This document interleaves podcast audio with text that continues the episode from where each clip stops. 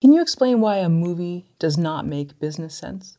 It's such an interesting question and an interesting model when you talk about the the the movie industry and the film industry, and it it's it, the reason it's interesting is because Hollywood's always existed in this bubble because uh, it was always so difficult to be able to create entertainment and technology wasn't democratized, so no, not a lot of people could make entertainment, and so uh, it, it, whenever entertainment was made, especially a film, whenever a film was made, it was a very special, rare thing, and, and a lot of that defied the uh, the rules of economics in the, in, in, the rest of the world. Now it seems that in a, in a commoditized market and there's so much content that when you look at just the business of filmmaking, it uh, it doesn't make a lot of sense to a lot of people. And if you out if you go out and talk to a lot of investors, and the investors a lot of times will tell you, most times they'll tell you that the economics of the industry just doesn't make sense for them. Where you you you put a you put a lot of money in, especially say like a uh, independent film uh, uh, independent film venture. You put a lot of money in up front. Uh, you you don't see any return for a long time. Uh, there's no sort of incubation model that you see out of Silicon Valley or or even just a, a startup business. Uh, it it's it's a big crazy roll of the dice. You put a lot of money in and you just hope and pray that a bunch of people show up on the same weekend and if they show up on the first two weekends at least uh, you maybe you get your money back but if you if they don't then you lose it all. Uh, and it, it, it's, a, it's just a high risk um, it's a high risk venture especially in a commoditized market where there's this hyper competition. And so it's uh, it, it, you know if you look at even other aspects i mean you, you think of other aspects of the way normal business is done typically the cost of the cost of production will drive the retail cost of a, of a, of a product, for example. And so if, if you can make a Toyota for $10,000, then you can, of, of hard cost manufacturing, you could sell it for, I don't know, $22,000 and there you have a margin in there uh, to make your money. But if it, if it costs $90,000 to make a Maserati, then, then you have to sell it for $200,000 in order to have your margin. You can't sell it for $20,000 or else you're going to lose money. What, uh, and, and, that just makes sense, right? Of course, that's the way that's the way the world works. But when uh, in filmmaking, I could make a five thousand dollar Paranormal Activity, and you could make a three hundred million dollar Avengers movie, and someone still goes pays the same twelve dollars at the movie theater for the product, and that makes sense to us in the Hollywood bubble, but for the rest of the world, that doesn't make a lot of sense. And so, so now you're starting to see uh, you're starting to see a lot of conversation around the variable pricing, and maybe blockbusters should be $50 movie tickets, and paranormal activity or indie films should be $2 tickets, and maybe we should scale ticket prices to the cost of production, uh, trying to pull it more in line with the way normal business works. And so uh, it's you know really, when it when it just comes down to it, especially if you don't have any pre-awareness of the market, the venture to most people is just very very risky when you especially when you add in the uh, the cost of P&A and uh, you know how much you have to saturate the market with with marketing just to get people there. It takes the break even in a really crazy way. I think Steven Soderbergh said a couple years ago that he, he predicted the, the the death of the independent film market within five to 10 years because the cost of P&A was going through the roof at this in this tremendous uh, in this in it's just tremendous rate. So he said when he's when you know 15 years ago, uh, you would spend three million dollars to make an independent film, and then you would put an equal amount in to for P and A uh, with, the, with the, the, the, distributor would. You put an equal amount in for for the P and A, and then ultimately you work out your break even from that, right? So uh, uh, so usually if you put three million dollars production, three million dollars P and A, what happens is you have to recoup uh, 50, you recoup 50 cents on the dollar for the P&A. And so you actually have to make $6 million to, to make back the $3 million of the P&A.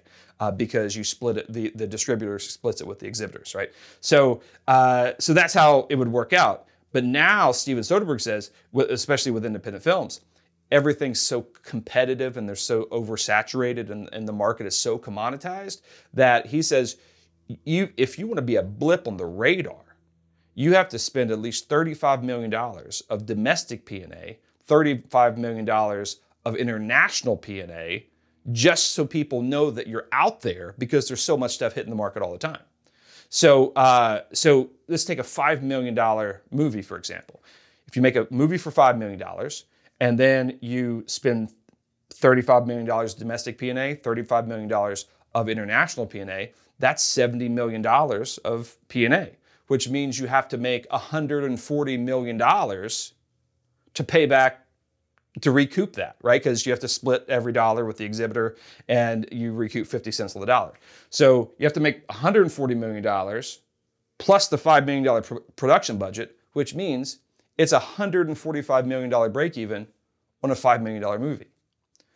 Why does that matter? This is why it matters. Independent filmmakers require uh, and rely on going to investors and saying, Will you give me your money so that I can make my movie? And so just imagine the conversation of going to uh, an investor and saying, I need you to give me $5 million of your money so I can make my movie. And all we need to do is make $145 million at the box office and you get all your money, you, you get all your money back.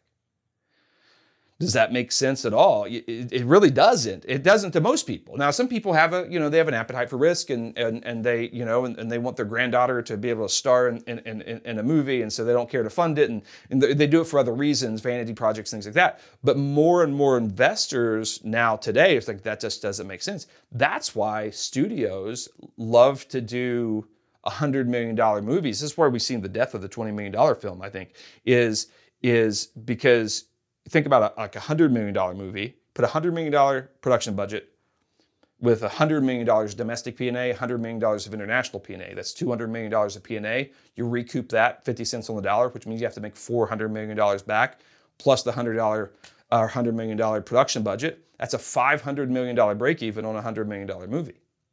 So how many $100 million movies make $500 million as opposed to a $20 million movie making $250 million?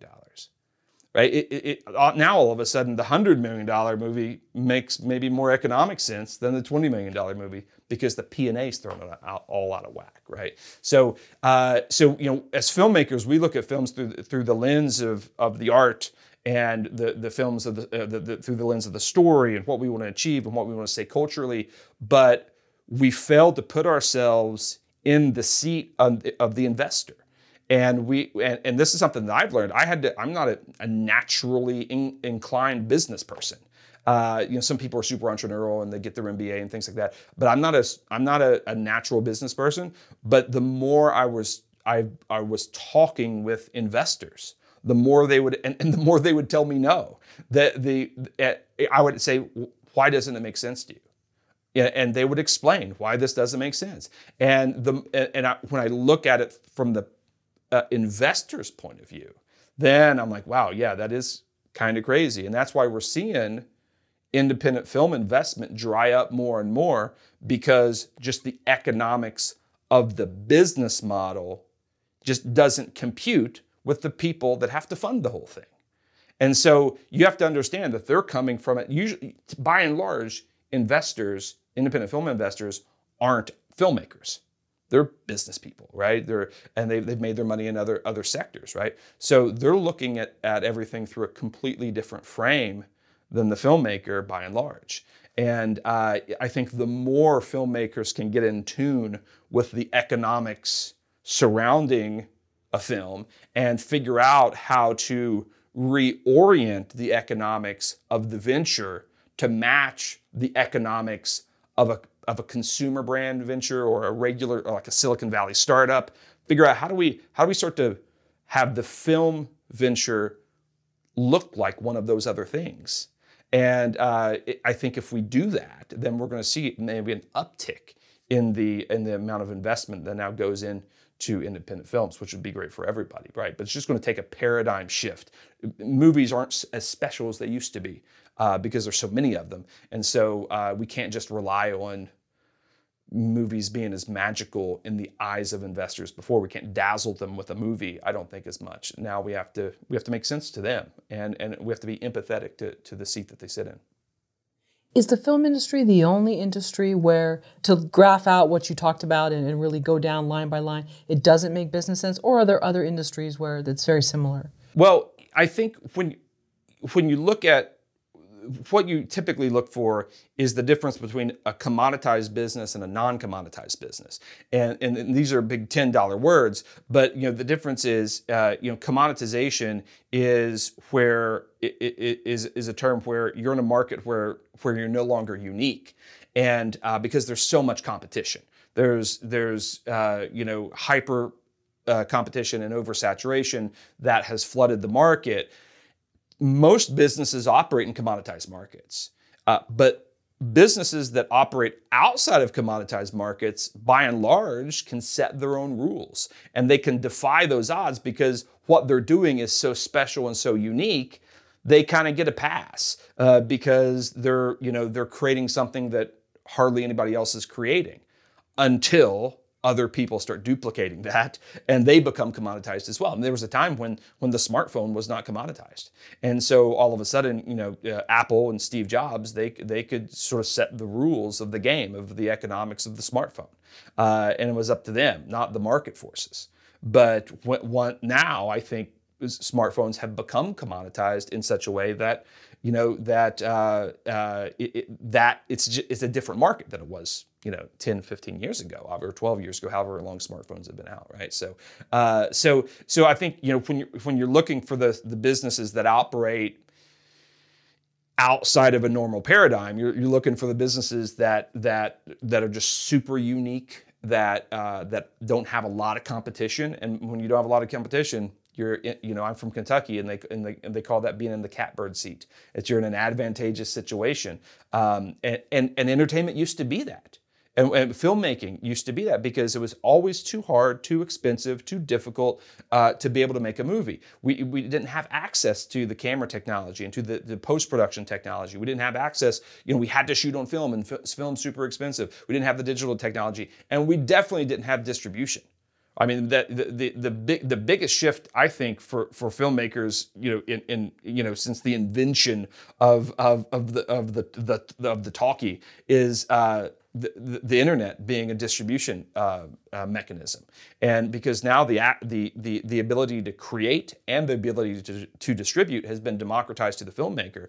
Uh, but always before, people didn't have the technology to create. And even if you figured out how to create, you didn't know what to do with it because you couldn't distribute. And so that that that that that was that was a t- that was tough. And so the only people that could create movies were, you know, five or six companies in the entire world that had the, the technology and had the infrastructure for distribution that could do that. So anytime a movie would hit, it would it would be super special. And it would, it would be an event, and it would be because we just didn't have a lot of them coming out. I mean, think about think about. I remember when I was a kid, uh, E.T. was in the movie theater for over a year, I believe. All, was around a year, right? Just in the theater, the theatrical run. Now, you know, uh, uh, uh, Star Wars was in there, I think, 44 weeks, uh, the original Star Wars movie. You look at something like uh, even Back to the Future had like a 35 week run in movie theaters. Now you look at Avengers Endgame, which before the re release Avatar was objectively the, the, the most successful film of all time, Avengers Endgame. That was in movie theaters for what, three months? And then it was pushed out. There's too much stuff being being pushed into the system, right? There's too much stuff in the pipeline. I mean, there's there's there's uh, you, you, talk to showrunners. They say 15 years ago there were seven places that you could sell a one-hour drama. Now there's 75 places you can sell a one-hour drama, right? Everybody's everybody's making stuff because the technology's become democratized, and so so it's it's we the entertainment industry has shifted from a non commoditized, very special, magical, like dazzling, glittery thing into the same bucket as smartphones and potato chips and coffee shops and you know everything else that that is commoditized which is now forcing filmmakers and executives and studios and and, and everybody that makes this stuff. Now we have to relearn and uh, uh, what are the what are the rules of the game? What are the economics of the game? How do we how do we shift this to better compete in, in a commoditized market? It's uh, I th- I'm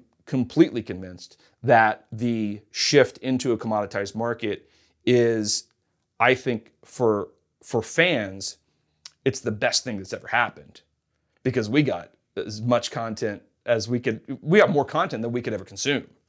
More movies we could ever watch, more TV shows that we could ever watch, more books we could ever read, more games we could ever play, more songs we could ever listen to. We can't watch everything on YouTube. We can't like there, there's more TikTok videos than any one person could ever consume ever, which is great for fans. But the commoditized market, I think, is the single biggest obstacle facing filmmakers today. The, the, the, the, the obstacle of access and creation has been solved, right? Because we got cameras we, we have we have we have you know if you've seen the the the uh, the uh, the new iPhone, the iPhone 13 that, that that they announced, like the camera technology in that is absolutely amazing right? Even the iPhone 12, absolutely amazing what you can do with camera technology with that, right? Uh, but even then, beyond just the phones, I mean, you can go get a, a red camera, a red Epic for you know for a few thousand dollars, uh, you know, and you can rent a lens, you know, for for you know several hundred dollars over the weekend, and you're able to do that. You didn't used to be able to do that. Now you can, and so uh, so so that has been solved uh, access and creation has been solved, I think, for, for, for, for uh, filmmakers. Distribution has been solved for filmmakers. We know now how to get our stuff to audiences. We know how to get it in front of people. We know how to build community. We go direct to consumer in about 35 different platforms right? In addition to the sort of the, the other traditional platforms of you know selling to the, the studios. But even if you want to go direct to consumer, we have the ability to do that the fact that I can I can shoot a video right now and uh, uh, hit a few buttons and upload it to YouTube and instantly it's in you know six billion people's pockets is is is insane and crazy and awesome and exciting. So access has been solved, distribution has been solved, but now we've traded those problems in for a new problem, which is how do we survive in a commoditized market? How do we outpunch three million other things that are all competing against each other. Somebody said to me recently, they, they said, making a movie today is, is like being a needle in a haystack because you just release it and there's so much other stuff. I don't actually think it's being a needle in a haystack. I think releasing a movie in today's market is like being a needle in a needle stack. If you're in a, if you if you're in a needle in a haystack, at least you're unique.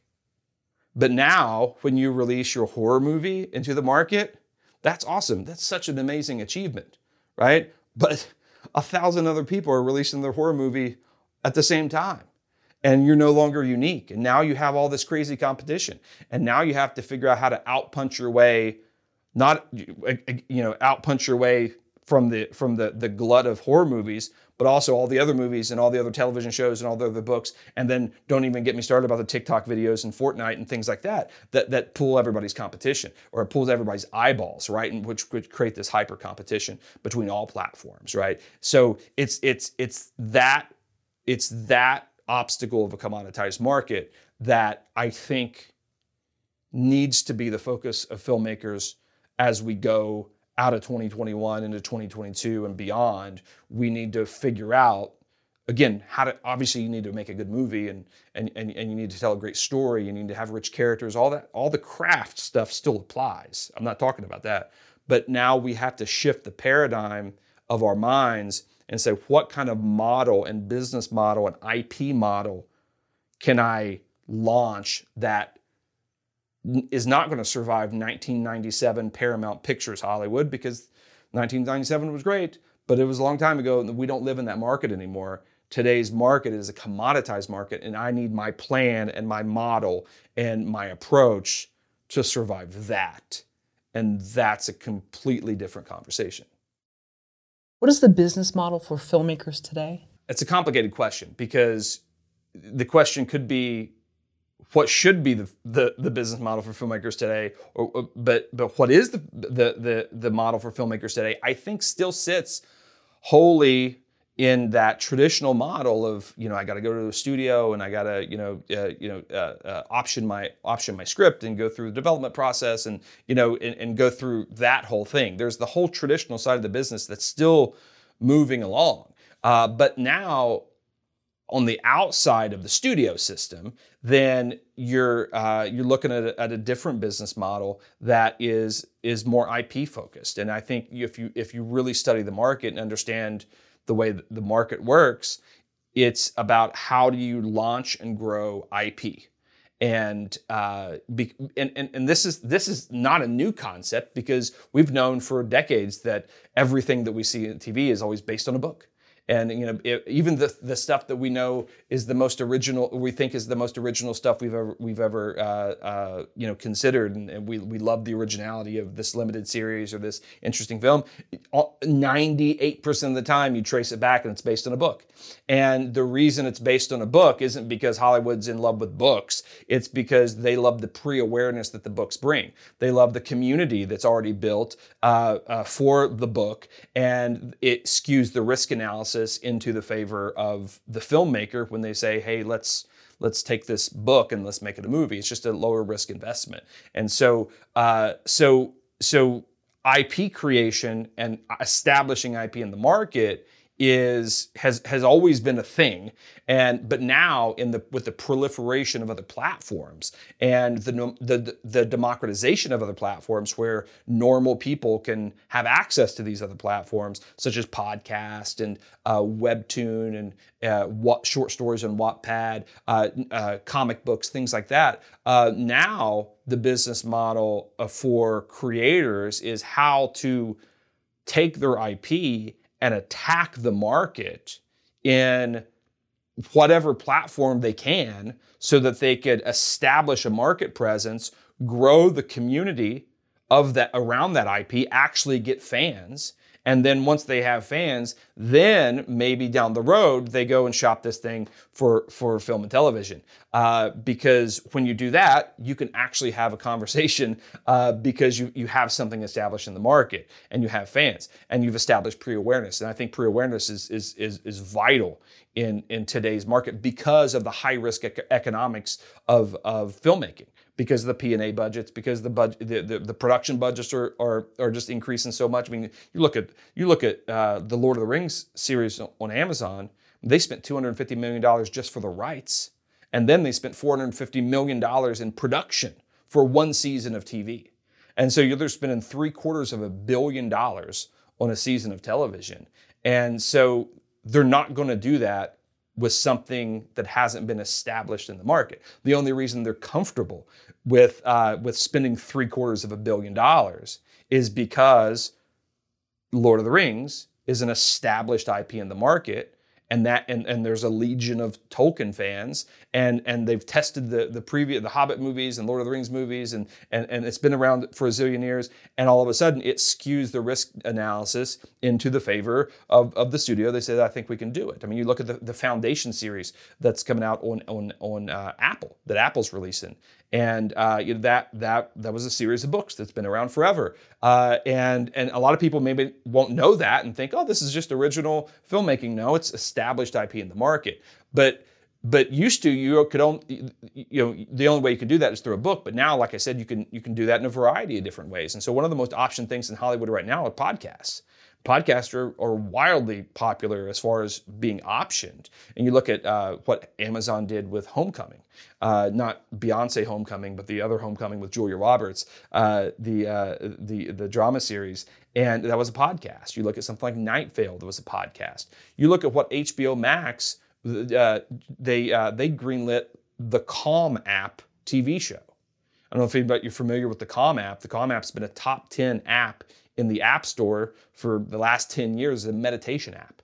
It's just a meditation app for that promotes uh, that promotes mental health and keep and makes you calm and helps you meditate.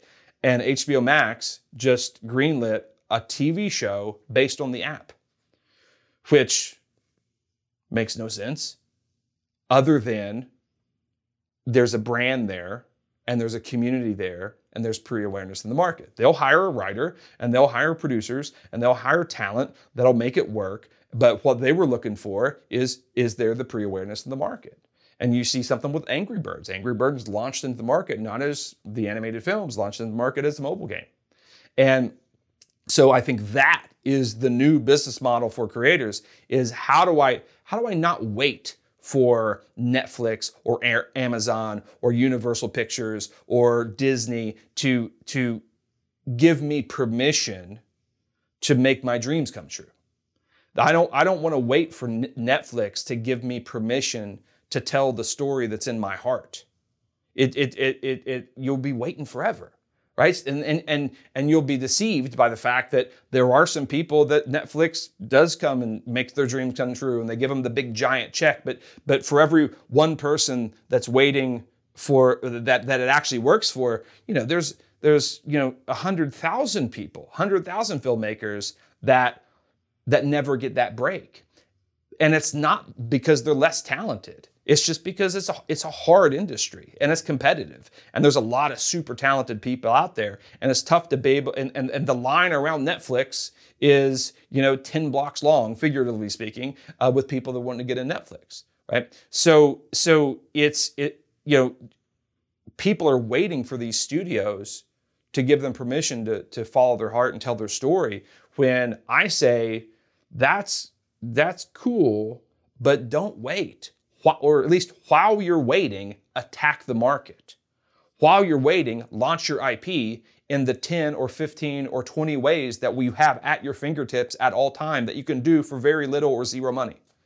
Like, like you know, a podcast. You can you can take you can take your iPhone and you can download Anchor. And Anchor is, is a free app on the App Store that will allow you to hold up the phone to your ear and it records your podcast in just into the phone. And then it distri- and you can put bumper music and you can edit it. And then it distributes it into the the apple podcast store and it puts it on spotify all completely for free. And then you can use the, di- the distribution platforms and social media and things like that to, to, to get it in front of people start building your audience. And you can actually tell the story that you want to tell while you're waiting on netflix. But the trick is then if you actually grow the community of people that that love your podcast, love your story, uh, and and you know are engaging with your brand, you've increased your chances from hearing from Netflix because you've actually created pre-awareness of the market, right? And you you accelerate. I mean, I, there was there was a there was an IP that I had. Uh, uh, we, we we we sold to we sold to Fox. It languished in development. When it turnaround, we got it back, and it, we had played that game for seven years, trying to shop it, finally got it shopped, went into turnaround, got it back, seven years. And I thought, what would have happened if I would, we would have been running a podcast the entire time? What would have been what would have happened if I would we would have had comic books in the market and released self-published novels into, into the market? Uh, we, we wouldn't when it goes in the turnaround, we wouldn't be at zero again we would have had fans and we would have had a, a, brand and we would have had IP. The film and television wouldn't have worked the way we wanted it to work, and then we'd have to kind of reorganize that. But at least we would have done some other things and attack the market in a way, and, and not just wait for a giant studio to give me a giant Ed McMahon check and say, I give you permission to tell the story that you've always wanted to tell. And it's uh, so so I'm very, very bullish on encouraging filmmakers don't wait, launch, launch, launch. Use all the stuff that we have, all the tools in the toolbox to launch the IP. If you know, if you know uh, uh, uh, people that can produce music, work with them to maybe tell a story through a song and launch that. Uh, if you know how to write a short story, launch you know launch that. If you know how to do a podcast, do it that way. Uh, do a webtoon. Do you know do do something.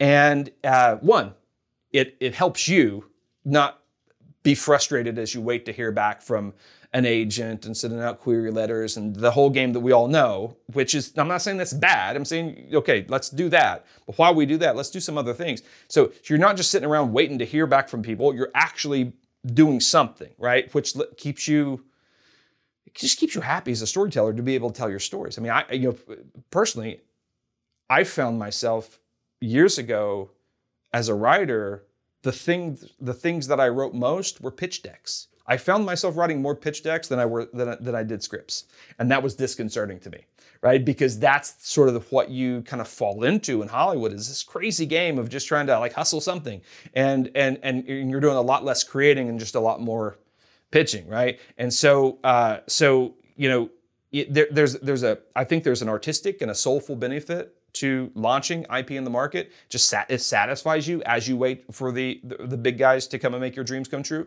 But then there's also a legal benefit to it. And so, you know, I consider myself a recovering lawyer. I started my career as a lawyer uh, uh, and almost completely recovered as a lawyer. But from a legal perspective, if if you can establish an IP in the market, there's a lot greater chance of you getting a better deal on the back end if and when the studio comes and wants to participate in, into a feature film. If you just write a spec script and you go and like like you know like filmmakers do and like writers do, and, and you go sell that spec script and it's not based on any pre-existing IP. It's, uh, it's just an original idea, and you sell you settle on spec. Say you get on the blacklist, and and, and they snatch it off the blacklist, and they, they they they give you a deal. That's awesome. It's it's it's by and large a wholesale acquisition. It's we're taking the whole bucket of rights, and we'll give you a check that's a high five handoff that you know you you go off and you know we'll take this and we'll go and make this movie. But they have all the rights to every platform ever created and here forever too will be created until the end of time. There's all those big lawyerly clauses in there. They own everything right? They take the whole deal. Theoretically they give you a, a, check to, to make you feel better about that right? Which sometimes it, that makes you feel better other times it doesn't. Um, but if you say publish a book, self-publish a, a book, and and and, uh, and and that book sells, and you're able to then get that to be turned into a movie, the deal that is then done is a different deal. It's then you have uh, what's called a split rights deal, where they come and license the right to adapt the book into a movie.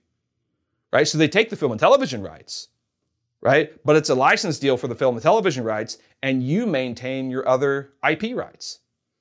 Video game, comic books, merchant, you know, th- things like other things that you want to create, right? And uh, which is much better in success of the movie, right, or the or the TV show or whatever they do. Then all these other rights become more valuable, and you've retained them simply because you were able to establish the IP in the market and you didn't you didn't go to the studios first right? So so even if you don't want to talk about the uh, the, the uh, sort of the creative benefits of attacking the market and being aggressive with the ip and not waiting right and being passive as as your fake lawyer as for yeah, that that i would give you this this legal advice uh, never just sell a spec script to a studio. It's crazy just publish it, self publish it as a book first. Now, 10 years ago, before you could really self publish, or there wasn't really podcast and there weren't really uh, these other things, then what, what are you supposed to do? The only thing you could do is is just sell it directly to a studio because not not a lot of other uh, other options right now there are so many options it's um, it, it, makes it just doesn't make a lot of sense to be able to go to them first you're just you're just you're um, misappropriating and, and, losing sight of the, the broader opportunity of your IP. So, so I think the new business model for creators is a business model to attack the market with IP, attack the market with IP. And when you when you generate the pre-awareness of the community, it's going to create residual benefits that is that are not only going to make you more attractive to the studios, but it's actually going to help you retain and control more of the IP moving forward. And from what I understand about this new Netflix series, Maid, yeah. with Margaret Qualley, um, it, it, it, started as um, an article. Mm-hmm. A woman who was in a homeless shelter with her child. She was cleaning houses, and she kind of wrote this thing about, hey, what people don't know about what I know about you from cleaning your house. Sure. And that took off, and then she did this book yeah. and then and now and now we have this this show coming up and sure. i'm looking forward to seeing it and again that was someone that was always wanted to be a writer, had a lot of tragic things happen, and decided to hunker down and sort of make the best of it. And look at now it's sure, you know that that's a rags to riches story right there. And, it, and if she would have just written that as a spec script, and then just started shopping that around, I think we we would well we wouldn't be having this conversation today because because it would have gotten it would be languishing in the crazy game that is the spec world of Hollywood right? She she was able to take this and then launch it in a different way. Let's write the article. Let's let's do it. Let's, let's launch it in a different form. Let's then publish the book. Let's let's do it as a blog. Let's do something else, right? And and then we we grow awareness, we grow the pre-awareness, we, we we've we've actually established the IP in the market, and then guess what? Especially when it becomes popular, then uh, then then the studios want to get involved. And that deal, and I'm not privy to the, the, the, specifics of the deal, but but I would guarantee that that deal that was made for that particular uh, that particular IP is a better deal than she would have got if she would have written the spec script and tried to sell that spec script first. I don't think she would have sold the spec script to begin with, but in the event that she would have, it would have been a worse deal than what she got now, simply because she was able to establish it in the market, right? But see, see, this is the interesting thing. It, it's it's a paradigm shift with, with, with filmmakers. Typically, filmmakers uh, and, and, and, and, screenwriters, and listen, I, I, I include myself in this umbrella. So it, we we we want to focus on filmmaking and screenwriting and and and we feel like if I just write my five pages a day, everything's going to work. And I don't want to learn how to do a podcast. Like that's not me. I don't want to learn how to make a website. I don't want to. I don't want to. Uh, uh, you know, write short stories. I'm, I'm a screenwriter, eh, right? And and and I wish I wish that person would have been born in 1978 and then you know was able to be able to operate in you know late 80s 90s Hollywood because uh, because it was just as a different market and you could kind of you know specialize like that um, but uh, but but it's just it's a different market and and there's this this uh, there's this hesitancy for lack of a better word, if, if I say that euphemistically, there's this hesitancy to broaden your scope of creative to be able to launch an IP in the market. You feel like you're you're doing something that's less than screenwriting. You're lowering yourself to do a short story. You're lowering yourself to do a podcast. There's this this you know this this artistic judgment, and you feel like you, you and maybe you just judge yourself of, of like man that this means that I'm if I was good enough I'd be able to sell this thing, right? And and you judge yourself for it, and and, and you shouldn't judge yourself for that you, you like it's it's it, there's too much stuff out there, and it's way too competitive. And uh, I think if if if creators and filmmakers and screenwriters, if they had the mind of a of an entrepreneur who's who's launching a consumer brand, you're gonna you're gonna you're gonna approach this whole thing differently. Because you talk to any entrepreneur that that says, I'm gonna start a pizza shop, right? Uh, and, and, I'm gonna I'm gonna I'm gonna open the pizza shop and, and, and it's gonna be great because I have this family recipe of pizza I've been working on. Uh, like they are forced to learn a hundred new skills in order to launch that pizza shop, right? You never hear uh, somebody say, uh, "I want to launch my pizza shop with my family recipe uh, of, of pizza, and I'm only going to focus on making the pizza." I'm not going to learn how to do payroll. I'm not going to learn how to hire front of house, back house. I'm not going to learn how to order. I'm not going to learn about management. I'm not going to learn how to do the register. I'm not going to learn about anything else other than pizza. And that's it. I'm just going to focus on my pizza. And as long as I make good pizza, everything will fall into place. Odds are that pizza shop will never open, right? Because, of course, entrepreneurs know I want to do a pizza shop. I know how to make a good pizza.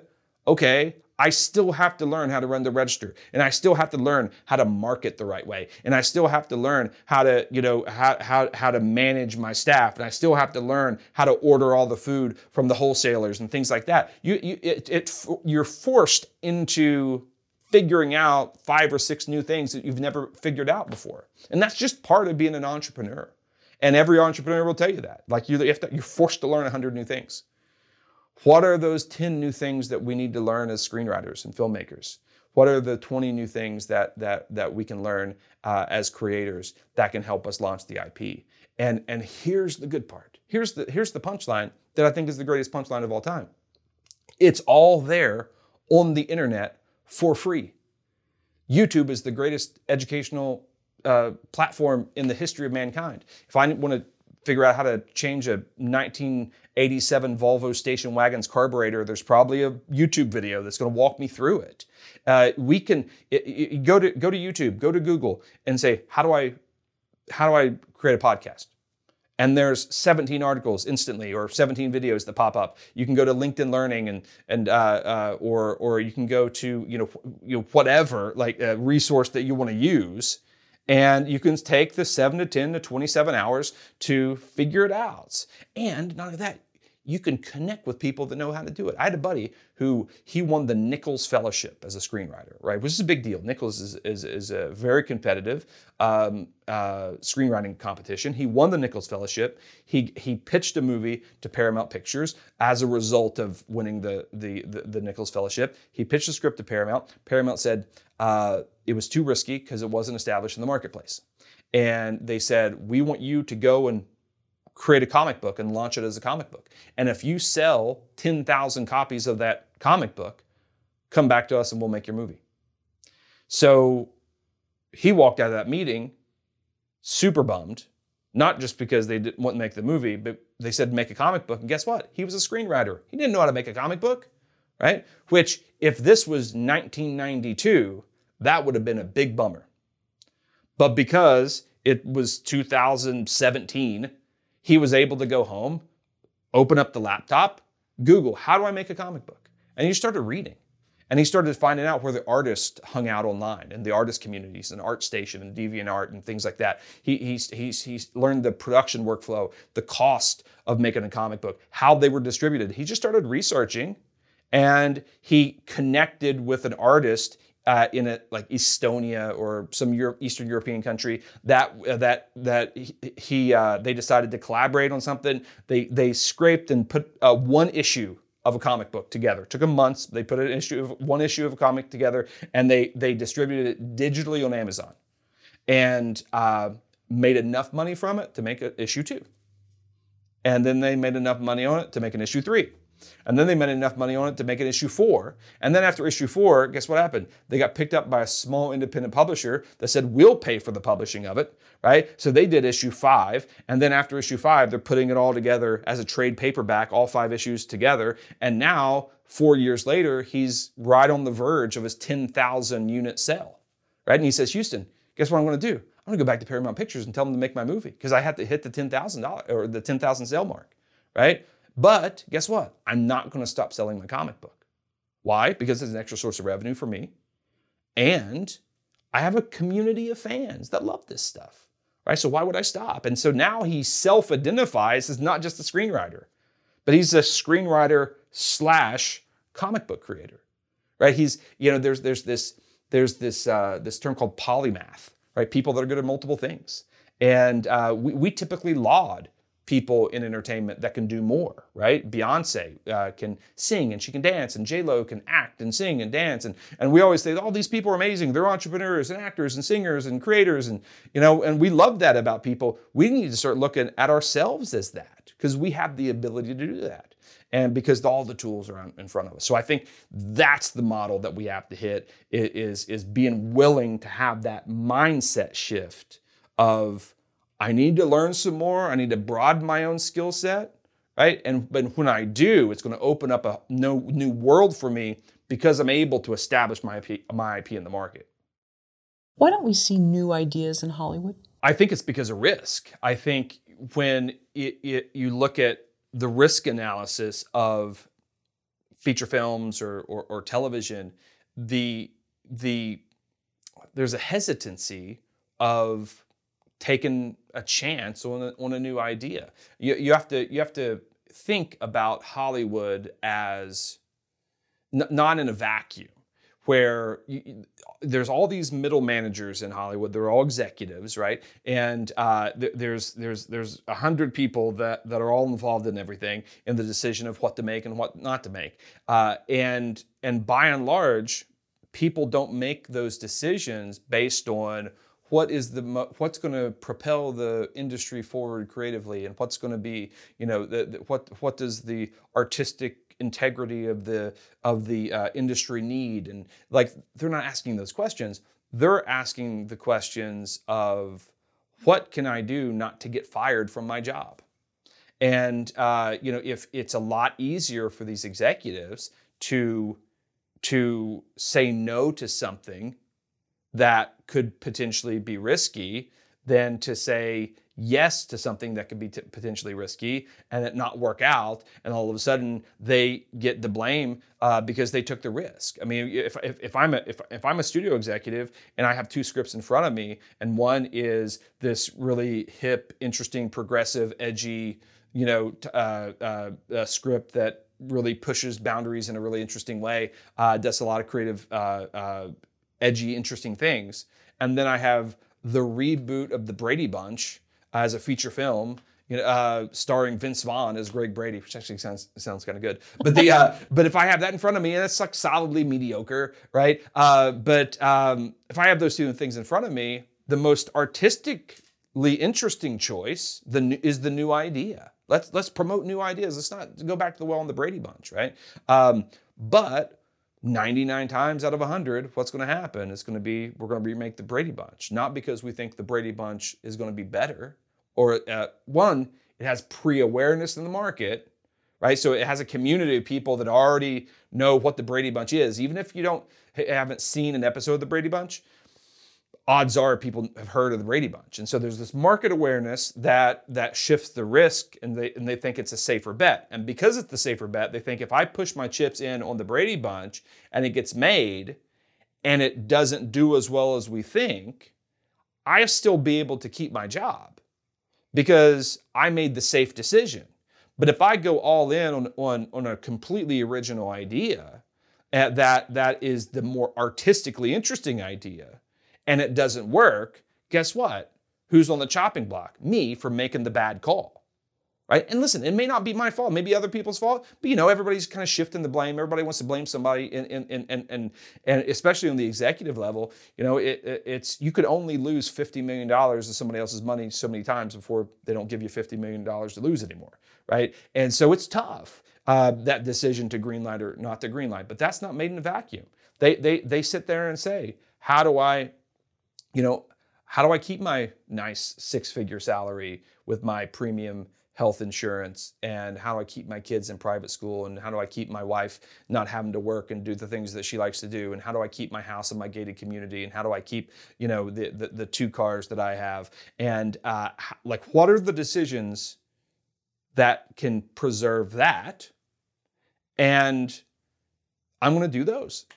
Because then if I do those long enough eventually the, my boss will retire and maybe I get promoted and then and that becomes that game and listen I'm not even criticizing those people for doing that. Maybe I do that in the same, if I'm in the same situation. I have kids, I got a house, I got a wife, I got dogs, I got things, right? So, and I don't want to get fired. We need health insurance. Like, there's all these other pressures that come in. Uh, but but if if you if you now if you now look at the entire industry as an industry that is motivated not on artistic integrity, but how do I keep my job?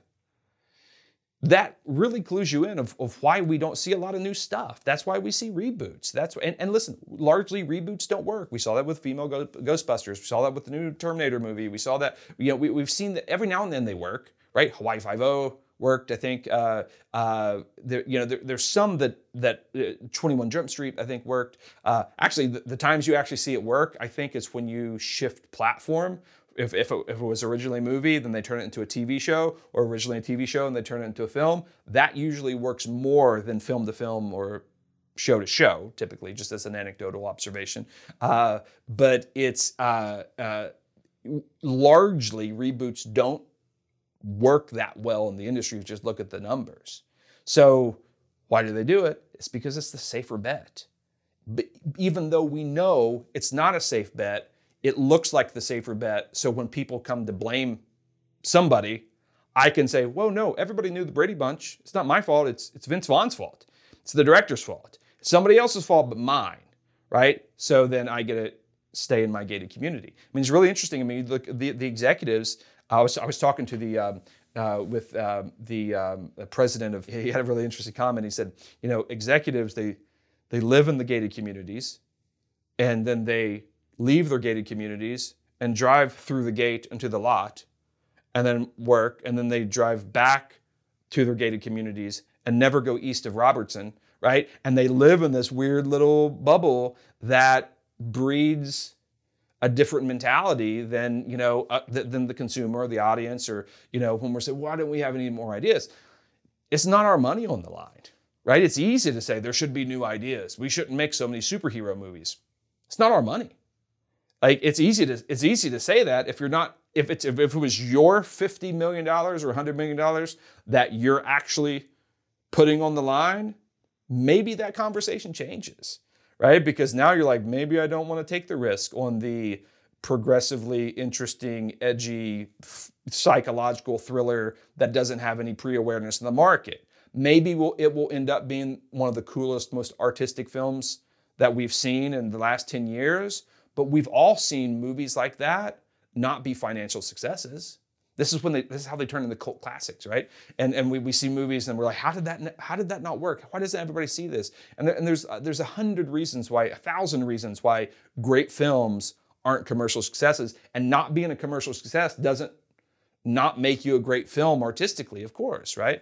Uh, but when it's your money on the line, it's a different story, right? And, and so and so you have to and, and when it's your job on the line when you're spending somebody else's, when it's your job to spend someone else's money, which puts your job on the line, the calculation changes, right? I think it's that's a you know I, I had a I had a situation where I, I pitched a I pitched a TV show to a to a studio, and uh, they were looking for content for their their digital extension of their uh, of their network. And they they told me what they were looking for. I pitched this idea. The the the uh, it was to a producer had a had a pod deal uh, with the network. And he said this is perfect. I love it. This is exactly what we're looking for. And I'm super excited because I think, oh, well, this, this deal's done. This is great. And he said, what, what book is this based off of? And I said, oh, it's not based off a book. It's an original idea. And his whole body language changed. He like slumped down and says, oh, yeah, it needs to be based on a book. And I, and I said, no, it doesn't, because you love it and you think it's perfect and it's exactly what you need. So we're good, right? He said, No, it needs to be based on a book. So is it possible that we could find a book that already exists that is kind of like the idea? We can option that book and then say this idea is based on that book. And I said, That's this, this is the stupidest conversation I've ever had with anybody in my whole life. You said it's perfect. You said it's exactly what you're looking for. You love it. What's the problem? And he said, Houston, I do love it. It is exactly what I'm looking for. It is exactly what we need. But the fact of the matter is, I am not going to take something to my boss that's not based on a book because I don't want to put my job on the line for you. That's exactly what he told me. And I said, I appreciate your honesty. I really honestly did like appreciate like that insight. I got it. I expected this guy to go out on a on a limb, stick his neck out for an idea and an IP that, that wasn't established in the marketplace, didn't have any community built around it, didn't have any market presence. It was risky. And I expected him to assume my risk, which puts his job on the line. And, and he didn't he didn't feel comfortable with that because he wanted to, he, he didn't care about the art. I'm gonna say he didn't care about the art. He didn't just care about the art. I mean, of course he wanted to make a good show, right? But there was other considerations that were very practical. He wanted to keep his job. And we forget that. We, we, we forget that, that in the music industry, the A&R executives, you know, th- th- there's a lot of undiscovered talent that may be better than other people, but, but all of a sudden, uh, I'm going to sign the TikTok star that is much worse than this undiscovered talent because the TikTok star has 12 million people that follow the TikTok star on TikTok. Therefore, if the TikTok star washes out, it's not my fault because I took the safe bet rather than I go out and pluck the undiscovered dude from Iowa that doesn't have any following. He washes out. Guess what? It's on me because I took the risk. I didn't, I, I took a risk and I lost.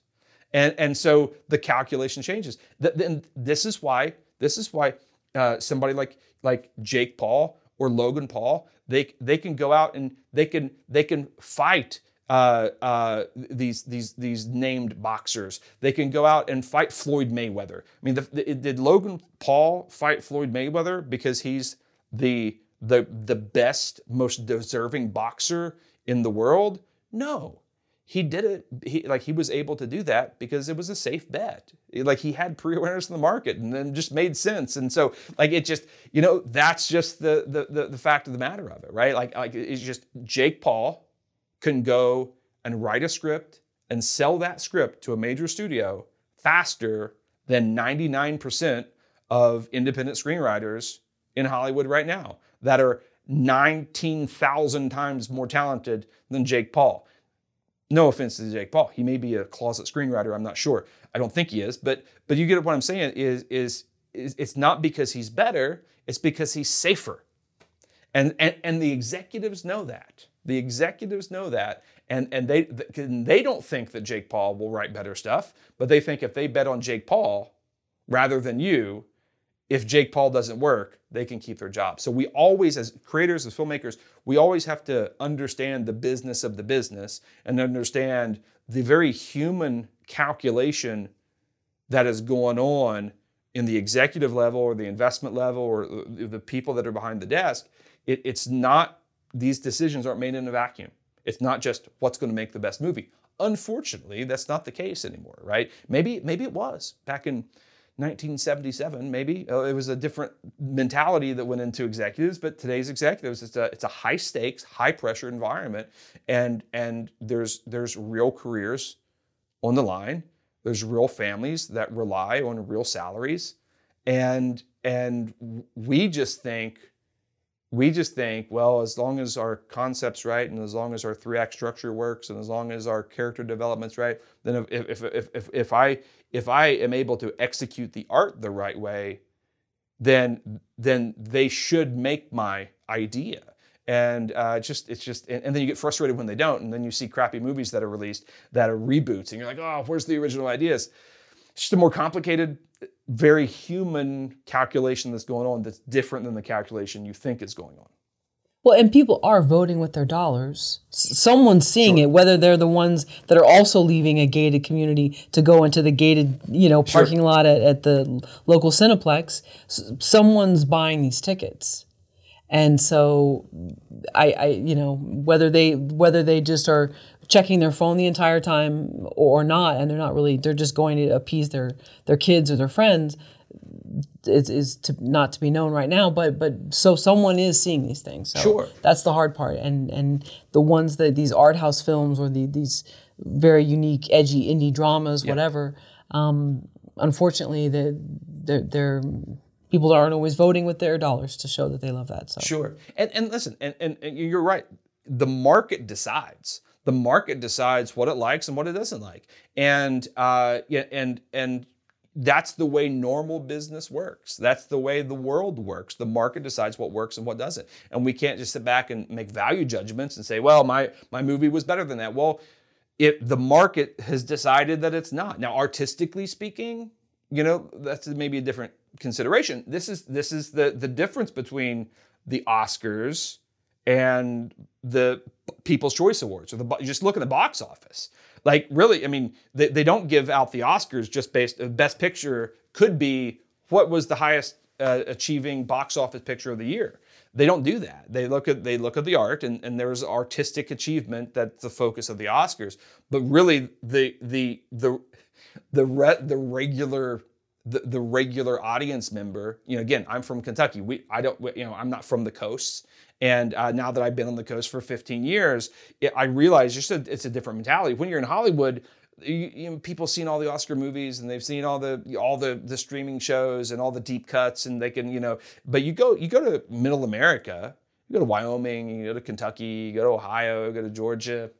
It's it's it's there. You know, people don't people don't know the directors, they don't know the DPs, and they don't know, you know, all the, the deep cut indie films, and they haven't seen, you know, David Lynch's third movie he made out of film school. And like they they like they, it, we, but but when you live in the bubble of Hollywood, maybe New York, right? You convince yourself that everybody thinks this way, and and you start making you start making stuff for people in the bubble right? Listen, not saying that you just have to make you know, so the quote unquote studio crap, you know, the, the quote unquote big commercial high concept film. You don't have to make superheroes all the time. There, there are, there is room for art, but, but I think ultimately you need to figure out how to marry art and commerciality. That's the there, there's an intersection that can happen, and when that happens, that's that's magic. I I, it it it it never never ceases to surprise me of how many filmmakers fight for the right to be a starving artist, and uh, they they they they find pride in it. And uh, I just I I can never understand it. I would much rather than be well-fed artist, still be an artist, but figure out how to operate in a commercial environment where the audience will vote with their do- dollars. I feel like we have to find that intersection. You know, something like a quiet place was was I think a good example of that. It was I thought it was a very well made, interesting, artistic, very very different choice of, of how to do a monster movie and very almost risky in a way, but it had commercial sensibility and it worked. And you look at something like Ted Lasso. I think you know Ted Lasso. I, I feel like is is is a really interesting commercial success that isn't Game of Thrones, right? Like, it, but at the same time, isn't The Office or like I feel like this. It, it's an interesting. It's an interesting thing. If you look at what's going on in the Emmys, you know, uh, you know the, the people that are cleaning up the Emmys, it was you know The Crown and uh, the uh, uh, you know Queen's Gambit, right? The Queen's Gambit was a huge commercial success, but at the same time, I think it was a, a, a wild artistic success as well. I feel like it, fit, it fit that intersection, and I feel like that's what a lot of independent filmmakers struggle with uh, is, is, finding that intersection. Uh, but uh, because they, they, they, you know, they, they need to they need to think outside the bubble. Um, and listen, ultimately, you got you got to make what's in your heart and make what drives you and, and, and sustains you, right? And so, uh, um, but it's you know it becomes difficult when you're making stuff that that uh, that the market doesn't bear, right? And if you're and if you're happy with that and you're fine with that, Mazel tov, that's great. But uh, but ultimately, I feel like we need to figure out that intersection. And if you can, again, it goes back to that pre-awareness conversation. If you can figure out how to take that interesting, super artistic, you know, edgy IP, if that people don't want to touch because it's it's too risky. If you're able to establish that in the market in three or four different ways, or even one way, like you establish it as a podcast and it pops as a podcast, and, and now 100,000 people subscribe to that podcast. Guess what? It's the same edgy, progressive, artistic character drama idea, but now all of a sudden, the studios are going to now be more apt to take a take a gamble on that original idea because you're able to establish it in the marketplace first, right? So I think you know that approach really really benefits people that don't just want to make superhero movies or Marvel movies or zombie movies or vampire movies or whatever, you know, the big genre flicks or whatever it is. They want to do some different artistic, interesting things. Even more these people have to embrace all the tools in the toolbox. They have to figure out how to establish in the marketplace. Let's let's prove the audience and once we can prove the audience then all of a sudden these people that were that were nervous about taking taking a flyer on it are are, are going to be a lot less nervous because they see that you've proven yourself in the marketplace i, I had an investor that said that that told me every single uh, movie that is pitched to him uh, he he he has the filmmakers go, he said he'll he'll invest if he decides to invest, he will only invest 80%. And it's 80% finishing funds. And he makes the filmmakers go and raise 20% the first 20% of the budget on Kickstarter. Right? And and it's it's one, I think he's testing the horsepower of the filmmaker, but really what he's looking for is you need to prove that there's a market you need to prove to me that there are people that will actually get behind this thing. And if there's people that actually get behind this thing, guess what? Okay, cool. I'll come up with the, the other 80%. But you gotta you gotta generate the market first, right? And so uh, so I think if you are one of the filmmakers that have the edgier, non-commercial idea, then you have to figure out a way to get that story and that IP to as many people as you can aggregate the data and the analytics of the audience, and then use that to soften the risk analysis that was was was probably well against you, was working against you. But now you can shift that uh, now to, to potentially, depending on the success, to actually working for you in a great way. And and two, with with the Queen's Gambit as, as as sort of edgy and artistic as it was, Walter Tevis had already proven himself with The Hustler. Sure. And and and then is it the man who fell from Earth? Yep. And, and, and I'm not sure how all that fared, but so there were there was a succession of of of successes, I guess you could call it. And so if if it had just been an obscure screenwriter who wrote the exact same thing, Sure. would they have taken a chance on it? As amazing as it was. Well, this is uh, this is what they tell you when you go when you go shop shop a, a script that's non unbranded content, right? Uh, they'll say um, they'll say you need to go package this. You need to find attachments to this, and you need to go find an actor that will say I'll act in this, or you need to find a, a director that says I'll direct this, or producer that says I'll produce this. And if you get the attachments involved, now all of a sudden they may take a chance on an original idea that's unbranded, that's not based on anything else, because they're getting the pre awareness from the talent rather than the IP. Right. So, uh, and so, yeah, if you can get, you know, if, if, you can get uh, uh, Julia Roberts to say, hey, I'm in, or get Michael B. Jordan said, I'll, I'll, I'll be in that. That'd be great. Or you know, you get uh, you know uh, uh, The Rock to say, I'll I'll I'll produce it and star in it. Right? If you can get that, then the game changes for you. The problem with that, the practical problem with that, is it's difficult to get attachments. It's hard. You know, talk to any agents, and and like you know, the agents will tell you they'll they'll say, you know, uh, that that their, their clients have scripts. The the, the people they rep, they have a stack of script that's taller than my seven year old that they're waiting to, for them to read to decide what to attach to. And, and then that's the ones that actually get to them, right? The, but th- it's how do you get to these people?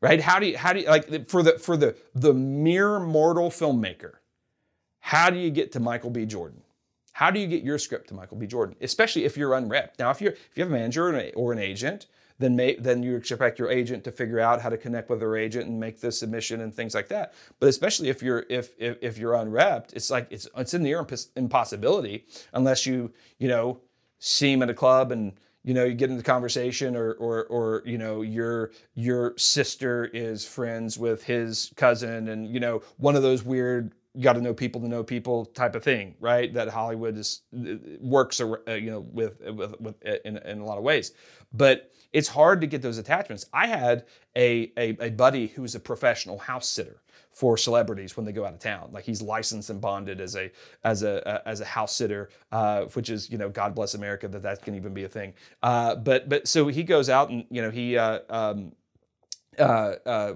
these celebrities go out of town, he'll stay at their house, feed their dogs, feed their parrot, things like that, and then uh, and then you know there's somebody there in case they get robbed, or it, you know they think they won't get robbed if somebody's in the house. So, but he was telling me that he was at uh, he was he was staying at um, that at a at an actor's house who was an A-list actor in the 70s, late 70s. Um, now is older, probably a C-list actor. You know, at this point, not you know doesn't do a lot of stuff, uh, but used to be. You know, everybody knows him. It's a big name, right? Uh, and he and he told me he said he would receive courier packages of scripts, and he would open them up, take the script out, open up a room, and throw it in, and there was this huge pile of scripts there that this guy was supposed to be reading through in order to decide what to attach to. What's going to be your next movie, right? And and it's just like so frustrating for writers. And and because we're writing this stuff and we send it out and we just we we're, we we think okay the rock's going to read this and i'm just waiting for the rock to get back to me and tom hanks is going to you know maybe be in my movie maybe not right? But at the same but now you know it's it's 150 scripts before he'll get to your script and who knows when that is. It's a hard game to get attachments right? If you can get attachments great but but i like to now say i'm going to I'm to now approach IP in a way that um, that I'm going to presume I don't get any big atta- attachments. I'm not to I'm not to not try to get attachments. Of course, you attempt to get attachments, but I'm to presume I don't. And so that if I do, it's gravy. It's not the entree. I'm not betting on it, right? And so I'm I'm going to try to attack the market, build the IP with pre-awareness as much as I can with the mindset that I'll never get attachments so that I can skew the risk analysis myself through the, con- the aggregation of the, of the audience And then if Jennifer Lawrence decides to be in the movie, then even better. It's gravy, right? It's it's the icing on the cake, not the cake itself, right? But but that shows you the pre-awareness has to come from somewhere. It's either coming from the talent or it's either coming from the IP. But it has to come from somewhere, right? Unless this is this is my eternal caveat to that. Horror movies. Horror movies are this really bizarre exception. Somebody like Jason Blum can can can you know, they, uh, they can make a horror movie with nobody you've ever heard of, with a director you've never heard of, uh, with a, a, story that's never been been established in the marketplace, and and you can still make those movies, and they can still make money at the box office. And horror movies defy all those rules for whatever reason. Um, uh, which is interesting. The horror genre is very specific about that. If you come up with a concept that's great, and the visual concept that goes along with it and you know figure out a like a wildly creative way to kill people and things like that then then you can you can still you can still get that stuff made. So so uh, which is great for the horror uh, uh the, for the horror industry.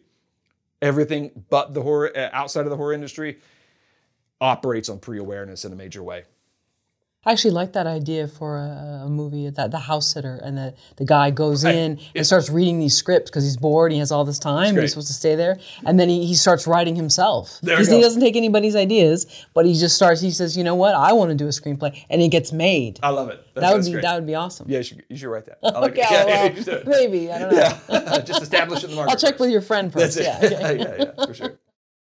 Houston what are your thoughts on Hollywood reboots what are we doing wrong what are we doing right I think reboots in general, I, yeah, I'm not a, I, I'm not a huge fan of them. I, I think you know, I, in in in large respect, you know, people talk about you know they ruined my childhood and things like that. Like we we have nostalgia about you know the things that we loved before, uh, but at the same time, reboots reintroduce the story to a new generation that that wouldn't necessarily go back and watch an older film.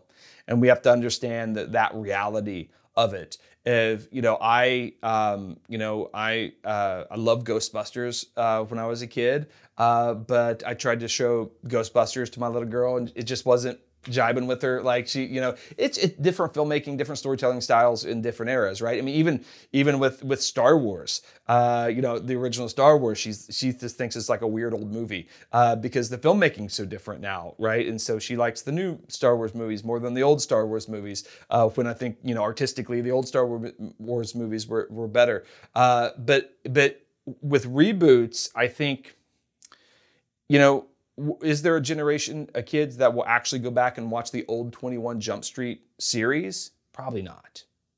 Should they? Yeah, of course they should. Of course, yeah. But will they? Probably not.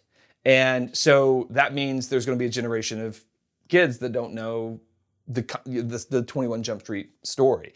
And so rebooting 21 Jump Street in a different way reintroduces the IP to a new generation. So in that regard, I, I'm I'm I, am i am down with it. I like it. Uh, I think though, what's better is let's figure out how to do a soft reboot, but still extend the story. I think that's the sweet spot. And you really look to see, uh, you know, something like um, uh, what J.J. Abrams did with Star Wars, uh, with uh, with the Force Awakens. He essentially rebooted Star Wars without rebooting Star Wars he he technically told a new story, but if you look at the way that movie was structured and the story and the characters, it was basically a soft reboot of Star Wars for people that haven't seen Star Wars and uh, it, it, basically retold A New Hope just in a very new and different way. And uh, and and but at the same time, for legacy fans, it still extended the story for us. So technically, it was new stories for new story for us. Didn't ruin our childhood because they weren't you know just wiping away the old and reestablishing the new. And that's what fans don't like about reboots. They're saying the thing that we love before is now no more. We're erasing that from canon, and we're we're we're now creating this new thing, and we're going to start here. Comic book fans, uh, uh, it's it's referred to as a renumbering when they they'll you know this, there was Superman 731 issue 731. They'll say we're to renumber, we're to start over number one, which means we're to wipe out the canon of all the old stuff. That's always painful for fans to do. That, but that's essentially what reboots do. They say the old Hawaii Five O is no longer. Now it's the new Hawaii Five O, and the fans of the old old get surly about that because they're precious and there's nostalgia and there's memories attached to it and things like that. Even though, you know, technically is the new stuff better because there's better filmmaking techniques and better technology. Maybe, probably, you know, that's that's that's a subjective call, right? But but I think the sweet spot is let's figure out how to do soft reboots, reboots that, ex, that that extend for legacy audience, but uh, but create a new entry point in for a new audience find that that intersection. If the, uh, you look at what they're doing with the Ghostbusters, and uh, my little girl didn't like the old Go- the old Ghostbusters, um, then uh, you know the female Ghostbusters that uh, you know when that dropped, that just didn't work because Ghostbusters fans rejected it because they're saying, wait a minute, like those aren't my Ghostbusters I love Dan Aykroyd and I love, you know, like I, I love my Ghostbusters. Where's Egon and you know all that? Like th- that's the kind of nerdy stuff that that fans get into. Now, you know, there there's also the layer of you know the the misogynistic. These are women, and we didn't like that. There's that whole sort of political angle to it. But I think in a large degree, legacy Ghostbusters fans just just didn't like their their Ghostbusters being deleted for new Ghost, Ghostbusters. I think if they were if it was all men, it probably wouldn't have worked either, right? May have been a different commentary around it. Listen, and, and, and you know, of course, I'm not denying the fact that there were people that were just misogynistic jerks about the whole thing. Of course, there was that. I don't know if that was the bulk of it. I think it just wouldn't work regardless because that movie is so precious to so many people. Uh, that, but now it's a whole different conversation with the new Ghostbusters movies that's coming out, which effectively is a, is a reboot of Ghostbusters for people who have never seen Ghostbusters, but it still extends Ghostbusters for people that have seen Ghostbusters, the legacy audience, right? And so you you have to try to find that sweet spot, I think, of of how do we extend and continue rather than stop, delete, and then restart, right? And so that's I think that's what we that I think is a better way forward than just the the, the, the hard reboot. Um, and, and, and maybe there's a, there's a different term uh, for it, but but I think you know from a from a you can't you have to you have to get a buy-in from a legacy audience, especially something like iconic iconic like like uh, like Ghostbusters, right? Uh, that, that has a community, a fan community around it. Maybe there wasn't a fan community around Hawaii Five O, or maybe there maybe there was, maybe there was. I'm not sure, but uh, but things that have actual fan community around it, I think I really feel like you have to you have to you have to continue rather than just restart and you know delete everything that, that, that's old. I mean, they're, they're uh, uh, uh facing this with the, the, reboot of the Pirates of the Caribbean franchise. And uh, which is crazy. They're already talking about rebooting Pirates of the Caribbean. I feel like it was just out five minutes ago. But uh, but there, it's going to be a hard reboot, which means they're just going to start over and start telling different stories with a new Jack Sparrow, and and and and that's that's that for all the fans that love Johnny Depp as Jack Sparrow and all those old movies. Then then that's going to be a hard tough pill to swallow to say all this stuff that I love doesn't count anymore. And because now it's this new thing and there's going to be a division in the fandom. You can't divide fandom like that and expect to be a success. And so, uh, so, so yeah, I'm, I'm not ideal, uh, ideologically against reboots of like all reboots are terrible. Uh, I think some are smart and some reintroduce fans to new stuff. Like, what if they would, would I ever want them to reboot The Princess Bride? No, right? But do do kids today go back and watch The Princess Bride? Will they ever? Maybe. I don't know. Like that's the that's a, that's the calculation, right? But but I think it would be better to do The Princess Bride now so many years later that extends the original but still is a soft entry point for new fans but still serves the legacy audience how do we how do we find that balance i'm not saying it's easy jj abrams did it with force awakens did it really well Uh, but uh, uh, and I think the Ghostbusters is doing that really well. Uh, but it's not easy. It's a balancing act. But I feel like in today's fandom-driven market, you got to find that balance. Do you still love Star Wars now the same way you did when you first saw it in the theater or wherever you were? Absolutely. I consider myself just a huge Star Wars fan. I uh, I, I, I love Star Wars. I um, am wildly not objective about Star Wars. Uh, and but you know it's interesting from a you know I I I try to be objective about Star Wars, but I find myself um, loving it anyway and I, you know, I, I, go back and and I look at Star Wars, and I, I you know, I, I read uh, recently read the script of Episode One of Phantom Menace, and may have been the worst script I've ever read. Like, just it's just it's just a really bad script, in my opinion. It was just terrible. It's terrible. I still love the movie. I still love the movie, uh, and it's interesting. I think you know you look at some artistic decisions. You know how, how you watch Black Swan, and then you see how did George Lucas turn Natalie Portman into a bad actress? Like, how did that even, like Ewan McGregor, Liam Neeson, and Natalie Portman, how do you turn those people into, and, and, and Samuel L. Jackson, how do you, how do you turn them into bad actors uh, that are wooden and stiff? Like, that's, that's hard to do. He, he did that. They, like, they weren't that great.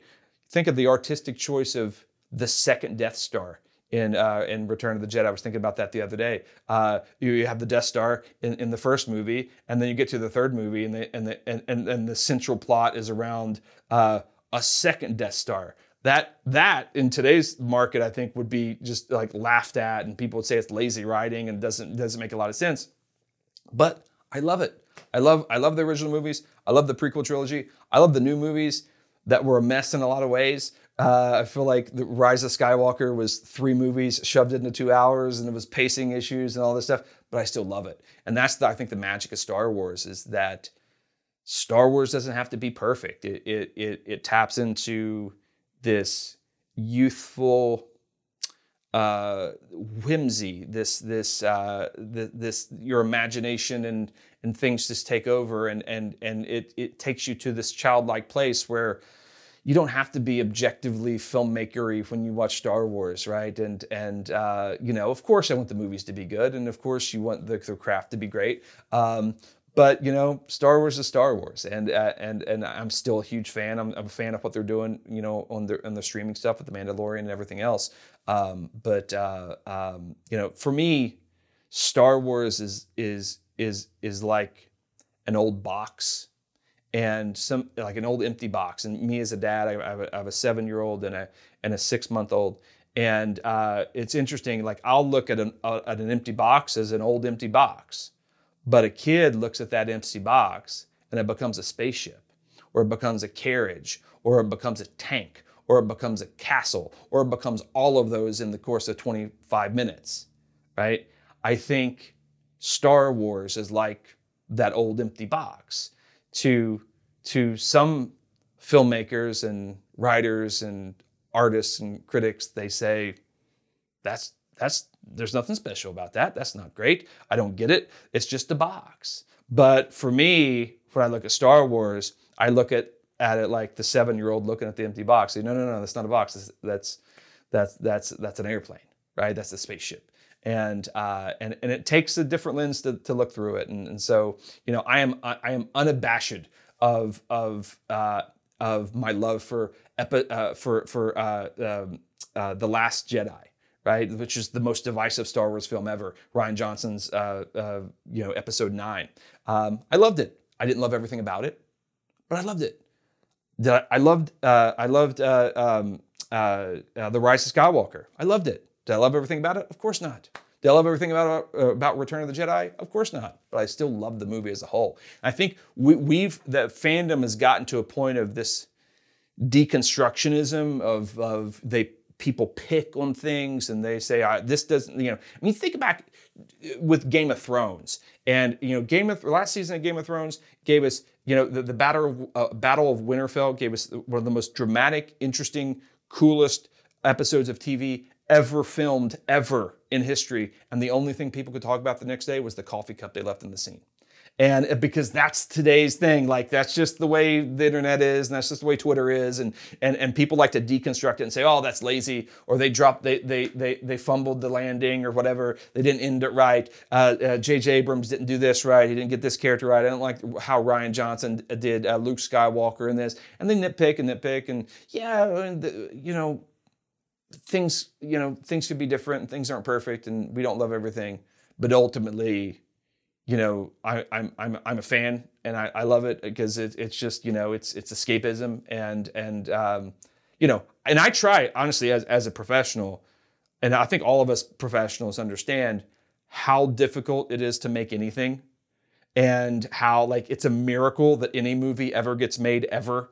Uh, and so I've I've learned to even look at quote unquote bad films and still appreciate them. Like, wow, they actually made that. Even though it's terrible and I wasn't didn't necessarily enjoy it, they still made it. And, and the fact that the, the fact that you know that that anything gets made, I'm going to appreciate it. And if I can't do better than that, I try not to criticize it uh, and and say that's garbage or that's lazy or whatever. Um, again, I don't love everything about it, but ultimately, I look I look at I look at the Star Wars films and and, and just with with immense respect for how they've been able to keep that IP alive over 60 years or 50 years, however long it's been, how much they've been able to scale the brand, how long they've been able to sustain the fan community and create the culture that they have, uh, to continue to, to, to, push artistic boundaries of what they're doing with the Mandalorian and the volumetric capture stage that, that they, they, they built, and, and uh, just, you know, the, the, storytelling of the Mandalorian, what they're doing, what they're doing now with all the crossover stuff that the, that on, on, Disney Plus is absolutely incredible. You have somebody like a, a character like Ahsoka Tano. I'm gonna, I'm gonna get Star Wars nerdy for a second. You have, you have a character like Ahsoka Tano, who's a character from the Clone Wars animated series that they then pull into a different animated series, Star Wars Rebels, that they then pull into a live action series of The Mandalorian uh, and cast a live action actress, and now going to spin her off to her own live action series on Disney Plus. What they're doing from a transmit in a transmedia sense is just really super interesting, and and how they revived the Star Wars. Um, I say revive Star, it's not like it was dead, but like the way they brought Star Wars back in front of culture with Baby Yoda, and and now we know as Grogu, but but ever like everybody was talking about Baby Yoda, just a cultural sensation of Baby Yoda. It's just really smart, interesting choices that they make, and especially now with Star, they, they, have, they just uh, they have something now called Star Wars Visions, where they it's it's uh, it's um, animated short films that are all done created in the manga style. Uh, so you like uh, Japanese animation. It's all done in with with manga creators uh, telling manga stories uh, in the Star Wars universe that are very much catered to uh, to a completely new market, a younger market, a, a, more Eastern market where Star Wars hasn't been able to really get a foothold as a brand very much, and and and and it, and it works and it's good and it's and it, and it's it's powerful storytelling, and um, so I, I appreciate them as a fan, I appreciate them as a filmmaker, and I appreciate them as somebody who understands how to build and sustain IP. Like the way they do it is just a masterclass on on how to keep an engine like that running and not just running but thriving in the midst of multiple multiple decades. This really is a tremendous thing, and it all goes back to how George Lucas created and built the whole thing. It's really like he he approached it in a, a, unique way, and they've continued to to keep that going. Do you think dividing the fandom is by design? I don't think it's by design. I think it's I think it's a byproduct of today's toxic fandom uh, that is just a thing that, that goes on now. Um, but I, I, think if you were to criticize Lucasfilm uh, for something, it's it's with the movies they they didn't listen to the fandom. Um, not saying that Star Wars movie the Star Wars fans should decide what's in the Star Wars movies. Um, I'm, a, I'm I'm very much certain that if Star Wars fans somehow collectively decided what the next Star Wars movie was going to be, it would be terrible.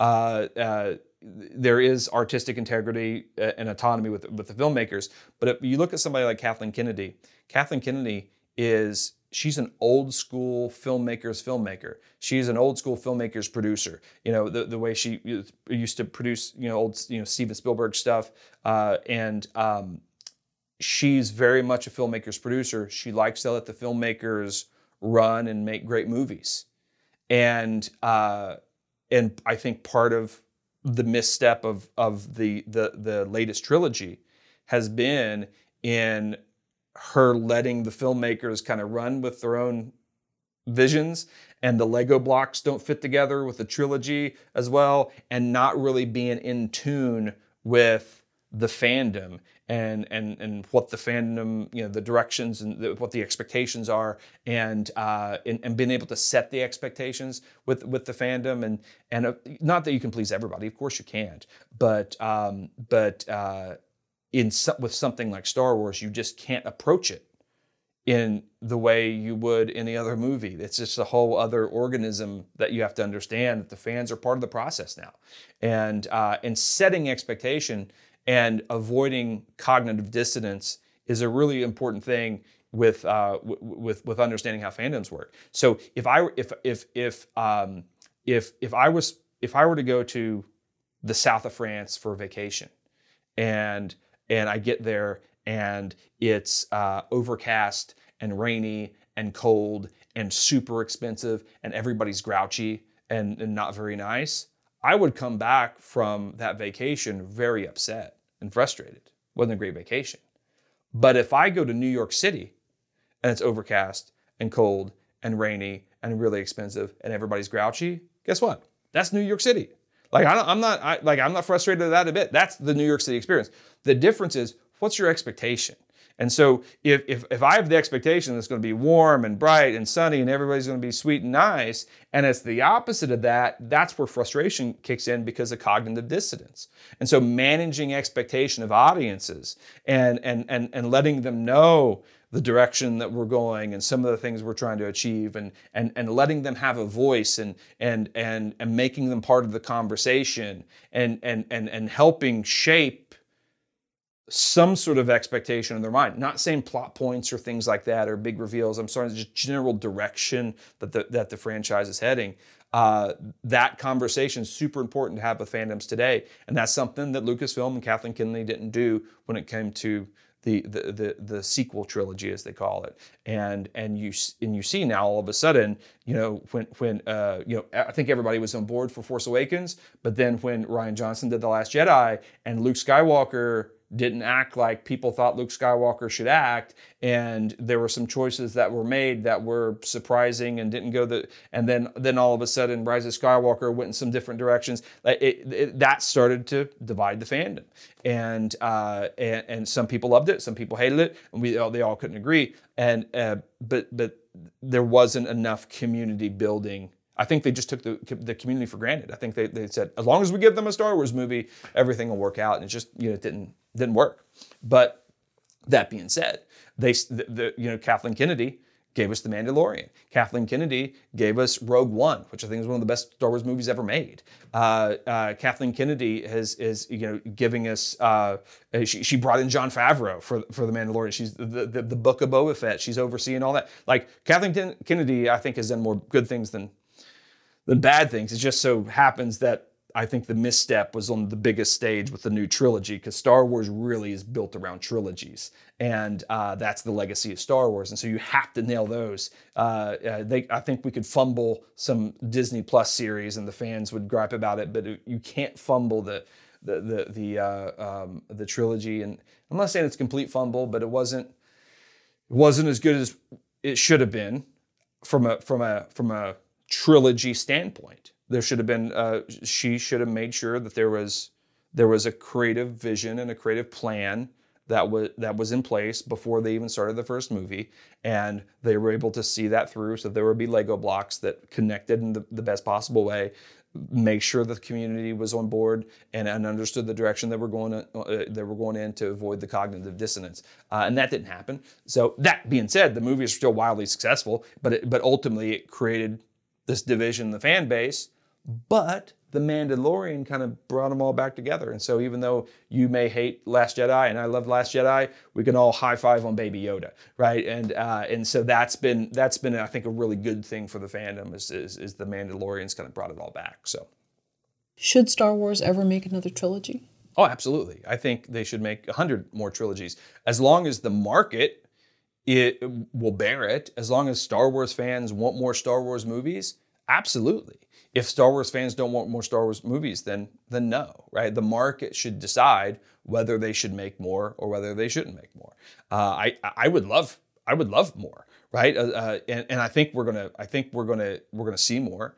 I think we're gonna see standalone movies, and I think we're gonna see trilogies. I think the trilogies will be approached differently uh, moving forward. But you, Patty Jenkins is coming in. You know, she she did Wonder Woman, uh, both the Wonder Woman movies. She's doing a Rogue Squadron film, which should be great. Uh, Kevin Feige is uh, going to be producing a um, a Star Wars film. Taika Waititi is writing his own Star Wars movie. Rian Johnson uh, uh, from what I've read, still has uh, Star Wars uh, a trilogy that they're going to allow him to do, which will probably be super divisive. And uh, but I think if you give him a trilogy that's just his, it works a lot better, right? Uh, especially after this, what we're seeing, like his success in Knives Out and things like that. Since then, I think has has changed his star power a little bit to where I think people trust trust him a little bit more with it uh, than than maybe they did before. Or at least they should, because Knives Out is great, and Knives Out Two should be great as well. Uh, I'm a big Rian Johnson fan. If you go back to Brick and things like that, he's just great. Um, but but yeah, absolutely.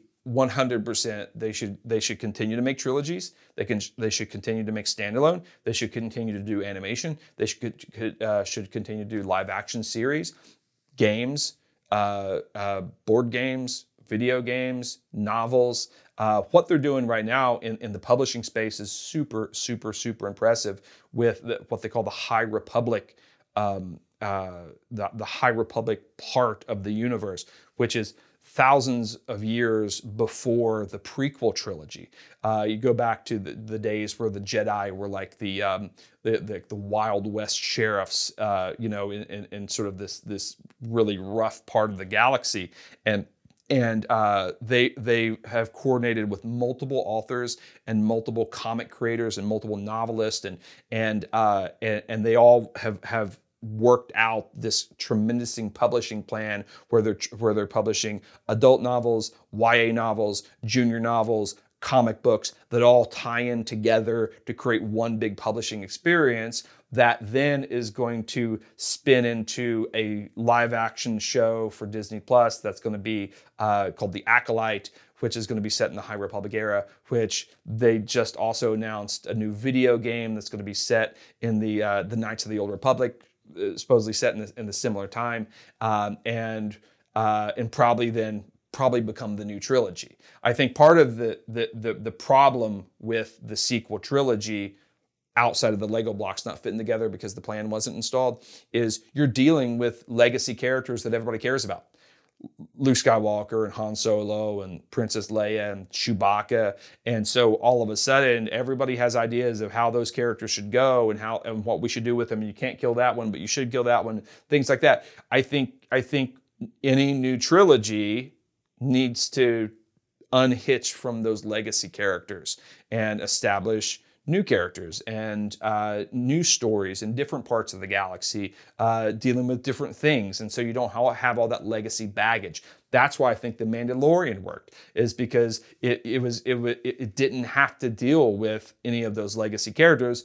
And we all like okay we don't have any expectations anymore of, of, of, of how luke skywalker's story should end. We can all just enjoy this new ride together. And so i think I, I think that will probably be the way of a new trilogy. Um, but but who knows? I mean, right? I mean, who knows the, the way it'll go? I mean, if uh, Star Wars is sort of built around this idea of uh, of of pulling in, you know, the crossover of different things and taking minor characters from the background of this one scene in A New Hope, and now we're going to make that a major character in The Mandalorian, and and that's cool for fandoms. And there's this very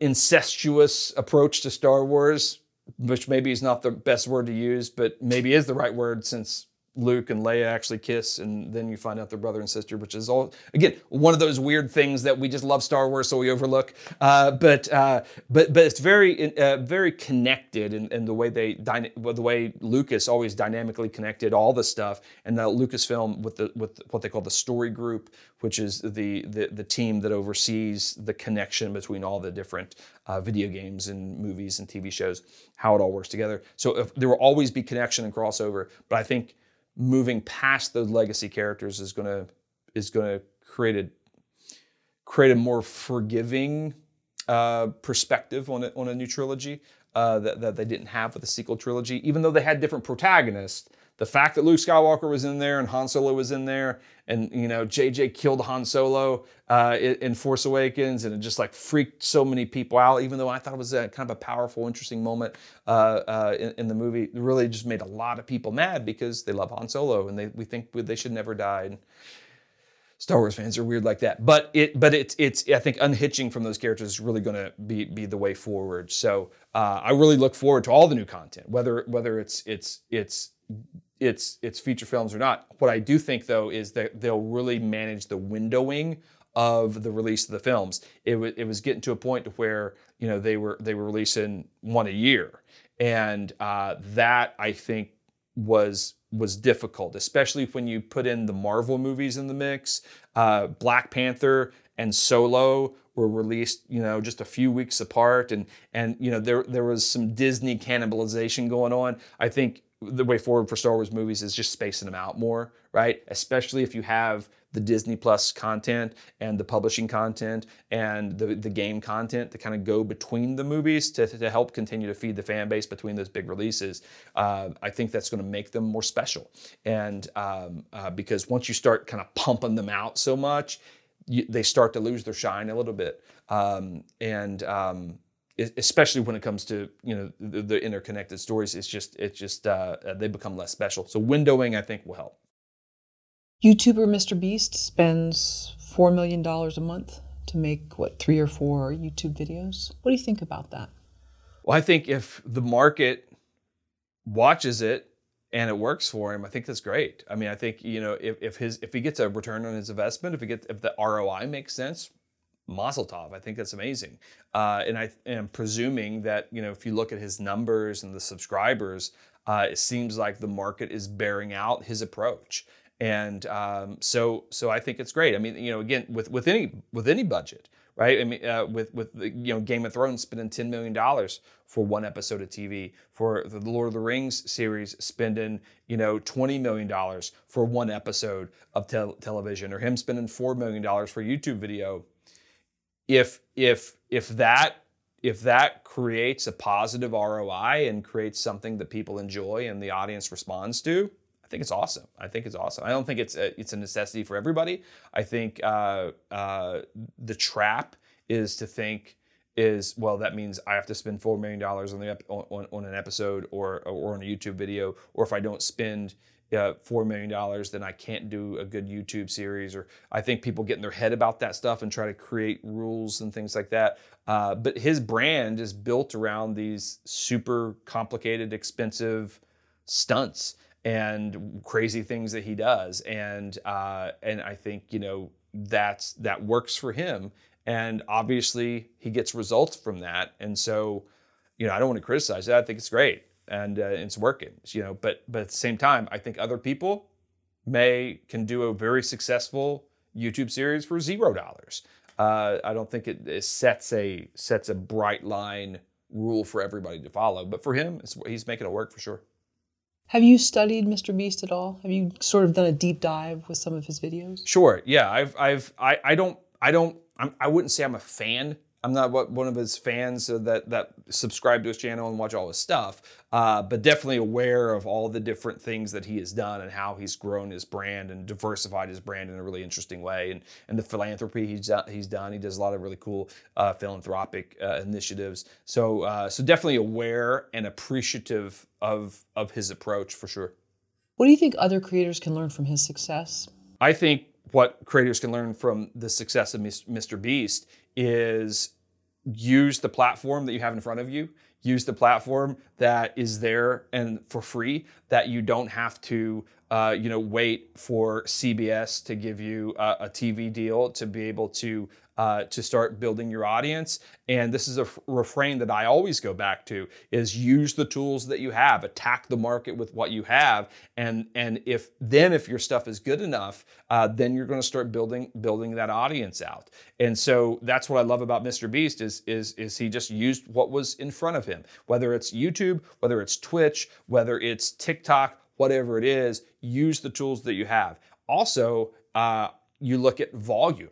I think you know Mr. Beast. Uh, you know he he produces a lot of content, uh, and uh, it's not just one thing every now and then. Like it, it's it's you know it, his big stunt prank things uh, uh, you know are windowed, but there's a lot of content that comes through uh, the variety of his channels because he doesn't just have one channel; he has multiple channels, right? And so basically, he's his own network if you look at it in the traditional sense. And so volume of content in a commoditized market is a strategy that's super super important. If you only do one thing every now and then in a commoditized market, there's so much new content that hits the market market, your one thing just disappears because there's too much stuff that that sort of buries it, right? So you have to be able to uh, take a volume-based strategy to be able to compete in in a commoditized market, and that's what Mr. Beast is doing. Lots of content on the platforms that are that are available to him that the platforms that that that he's on. And what i like about him is is is, is diversification is is he has different channels and different types of things. He tries different formats. Uh, it's not just a one trick pony. It's he's willing to try new and different things on different platforms in different styles and different formats and genres and and and really diversify the brand. And if you look at uh, uh, uh, if you listen, if you read Warren Buffett and or listen to Warren Buffett, which I don't know if Mr. Beast listened to Warren Buffett or not, but Warren Buffett says he never he never suggests that investors uh, invest into companies that that operate in commoditized markets because it's just too it's just too difficult for them to compete unless they have the right strategy of competing in the commoditized market, which he says is creating a branded ecosystem based on diversification, diversification and volume and synergy. Is your stuff tied together? Are you creating lots of stuff? And are you diversifying the type of stuff that you're creating and the platforms that you're creating on? And if you look at what Mr. Beast is doing, he's really doing a great job of the synergy of volume and diversification. And so I think that's why he's able to, to, to compete in the commoditized market, which is that's the big takeaway that, that as a filmmaker for me, uh, is that's what I learned from from him. He's not waiting on anybody to give him permission to create his stuff. And, and now that he's created it himself on this platform, guess what? He owns the brand. Nobody owns else owns his brand. And if if CBS or ABC or Amazon or Netflix or whoever decides to come and say, "Hey, we want to do a whole, you know, Mr. Beast movie or a Mr. Beast cartoon or a Mr. Beast uh, uh, series," he's now in a leveraged position to where he will decide uh, uh, how how that deal will play out uh, because he owns his own brand. Look what happened with with Joe Rogan and Spotify. Uh, you know, that, he did a five hundred million dollar deal with Spotify to, for his podcast because he owned his podcast because he launched his podcast before getting, getting involved with Spotify and grew his own audience. And that's that's what I love about Mr. Beast is Mr. Beast owns this brand. It's his. He doesn't have any any uh, uh, you know of these of these studios or networks uh, uh, divvying up the rights or, or, or controlling them or dictating the content. Like he's in the driver's seat of, of his brand, which as a as a creator, I I am always going to uh, uh, root for and I'm impressed by, and um, and so that I'm, I'm a fan of that, um, and that's why I, think filmmakers can learn from him as well. Is own your brand, use the tools that you have in front of you, diversify, and and, and attack the market with volume. He's doing all those things, and and and it's and it's working for him. It's it's playing out in the market. What do you think about Mr. Beast purchasing 100 acres of land and uh, building a $10 million studio? He's 23 think it's I think it's amazing. I mean, I think if you look at if you look at what Tyler Perry did, if you look at what Robert Rodriguez is, uh, what he did, I mean, he's following in those footsteps as a YouTuber, which is amazing.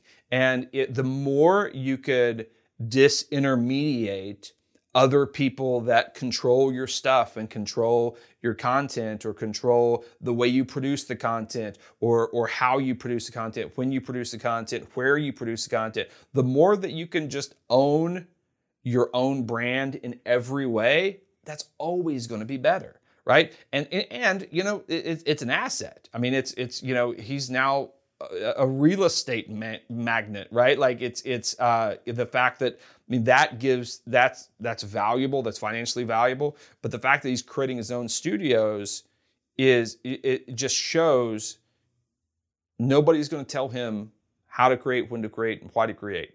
Uh, so if you're using YouTube studios, there's strings attached.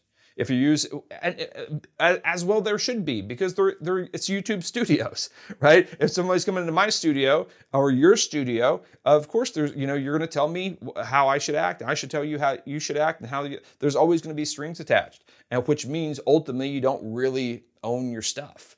Uh, you know, I mean, it's like it's like moving into a neighborhood with a with with with, with a really aggressive HOA right? The fact that, you know, if you can't let your lawn grow more than six inches high, else you start getting fines. Do you really own your lawn at that point? Uh, I mean, there's like an interesting, like, for me, I don't like that. I don't like people telling me how, like, when I need to cut my grass or I can't, uh, how quickly I need to remove my trash cans from the curb before I get the ticket. I don't like that, right? I feel like these are my trash cans. This is my lawn. I should be able to do with what I want, right? I feel like that's the American way. And that's, and, and so I love the fact that an independent creator doesn't have to go to some giant conglomerate to be able to make the stuff.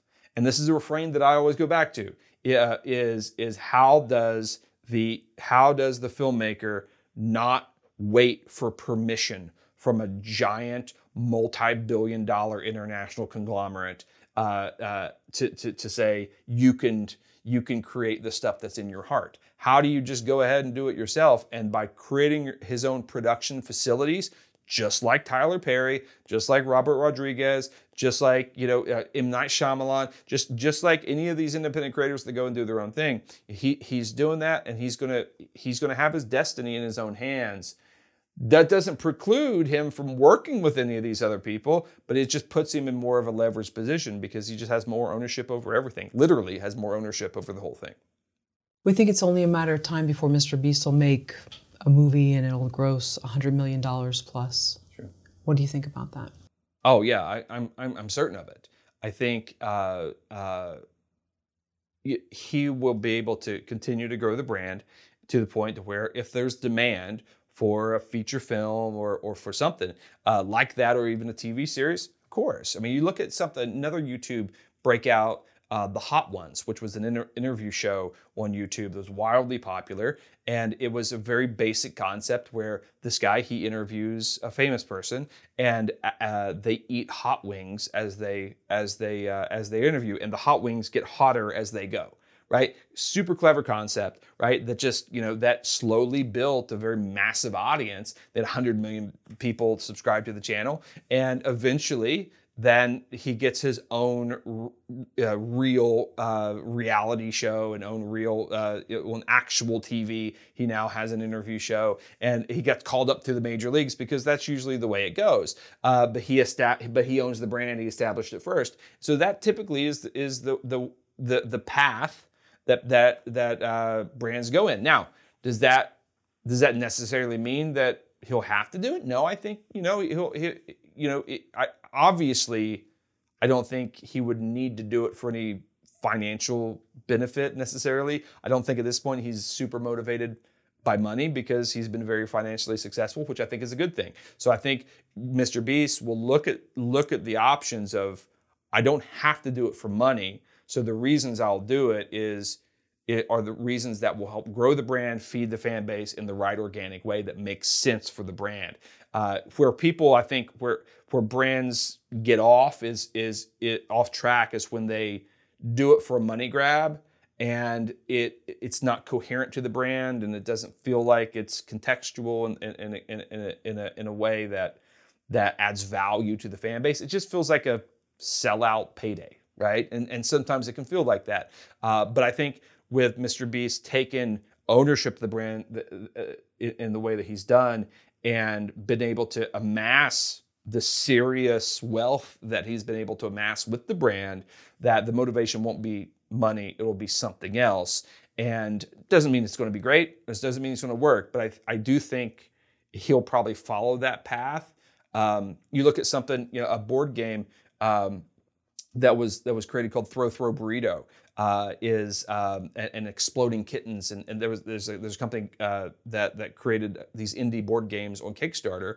And um, and they got to be super popular. And um, now they're being turned into cartoons and you know and, and, and, TV shows and movies and things like that because that's the way of the entertainment industry works right? Is, is eventually you get you get that big break for the big platforms. I think Mr. Beast will will do something non-traditional. I think maybe Mr. Beast, because he has a community, may not go to Paramount Pictures to make the Mr. Beast movie, or maybe even not even Netflix. I think maybe Mr. Beast does something very non-traditional, like like launching a movie as an NFT uh, on the blockchain uh, and um, uh, pulling the community in participation of of uh, of the movie through the NFT, so they could actually now participate as as equity partners in the exploitation of the film and and try something different because there's no downside for him to try that.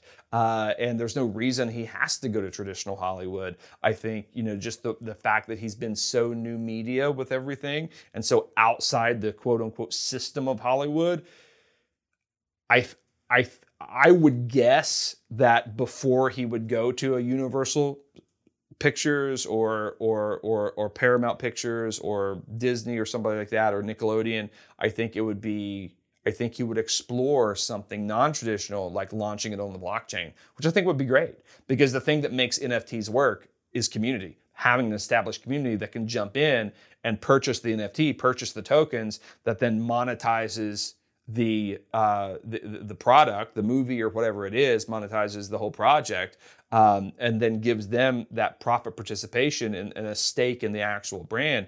The, the, where NFTs fail is a lack of community. Is is they launch the NFT and there's nobody nobody there to buy them because they haven't built community first. The NFTs that are really working are the ones that have community first, then launch the NFT. Uh, and so the fact that Mr. Beast has amassed so many subscribers, amassed this huge community, I would I would be shocked if if if he didn't explore something like an NFT to be able to launch a series or launch a movie. And you're already seeing creators kind of moving into that, so it's not completely like untested waters. Uh, but uh, I, I, would I would guess that there would be some sort of willingness to do something non-traditional and outside the system as a way to create that movie or create that TV show. Sorry, guys, this entire theory doesn't hold water at all. The massive breakthrough success of the MCU has done almost nothing, on all caps, to increase the sales of Marvel Comics. As a matter of fact, the books are struggling big time. Conversely, Iron Man was a lesser known Marvel hero when his movie dropped, and the Guardians of the Galaxy were mostly obscure comic book D-listers, both suggesting that it wasn't comic readers that made the movies succeed. It was also the quality of the Marvel movies. As movies, that made people care. So yeah, go ahead and try to launch a comic and or novel and or video game while you simultaneously meet the Herculean task of shooting and promoting an indie movie. Good luck there. You will need it. Sure. Yeah, absolutely. I think I think if you if you pull that apart a little bit, there's a couple interesting things that that that I would respond to because uh, I I, I want to have empathy for that comment and the the comment's interesting. And I'll take the middle comment there uh, first about the, the Herculean task of trying to do it simultaneous of the movie. That's crazy. You should never try to be doing it simultaneous to the film. I would never advocate you trying to create a comic book while you're trying to make a movie. That's crazy. You should never do that. You should you, you should be creating the comic book well before you ever make the movie. For sure. Like it, it, you yeah, you you can't be you can't be sim- anybody that's ever made a movie knows how all encompassing it is to make a movie. You can't do anything. You can barely feed yourself uh, and pay your bills and take your dogs on a walk while you're trying to like you know at the same time of making a movie like your whole life stops just so you can do that there's no way you're going to be able to be managing you know uh, the production of a mobile game and the production of an album and the and, and the and the production of a comic book while you're making a movie so so I would 100% agree with the commenter about that. Don't do it. Let's just avoid that altogether. Now, that doesn't mean you shouldn't make a comic book and a movie. Let's just make them at different times, right? So now, before you ever make the movie, let's make the comic book to then grow the audience in a way that that establishes pre-awareness in the market. I mean, think about this. Think about think about you know, when when you make a movie that's not based on. Let's just say you find the financing, Let's just say, hypothetically, you find magical financing. Your grandma leaves you $100,000 in her will so that you can make your, your movie. So you make a $100,000 feature film, which is awesome, right? You have the financing to do it. If it's unbranded content, when you release the movie, you're releasing it to, to no fans.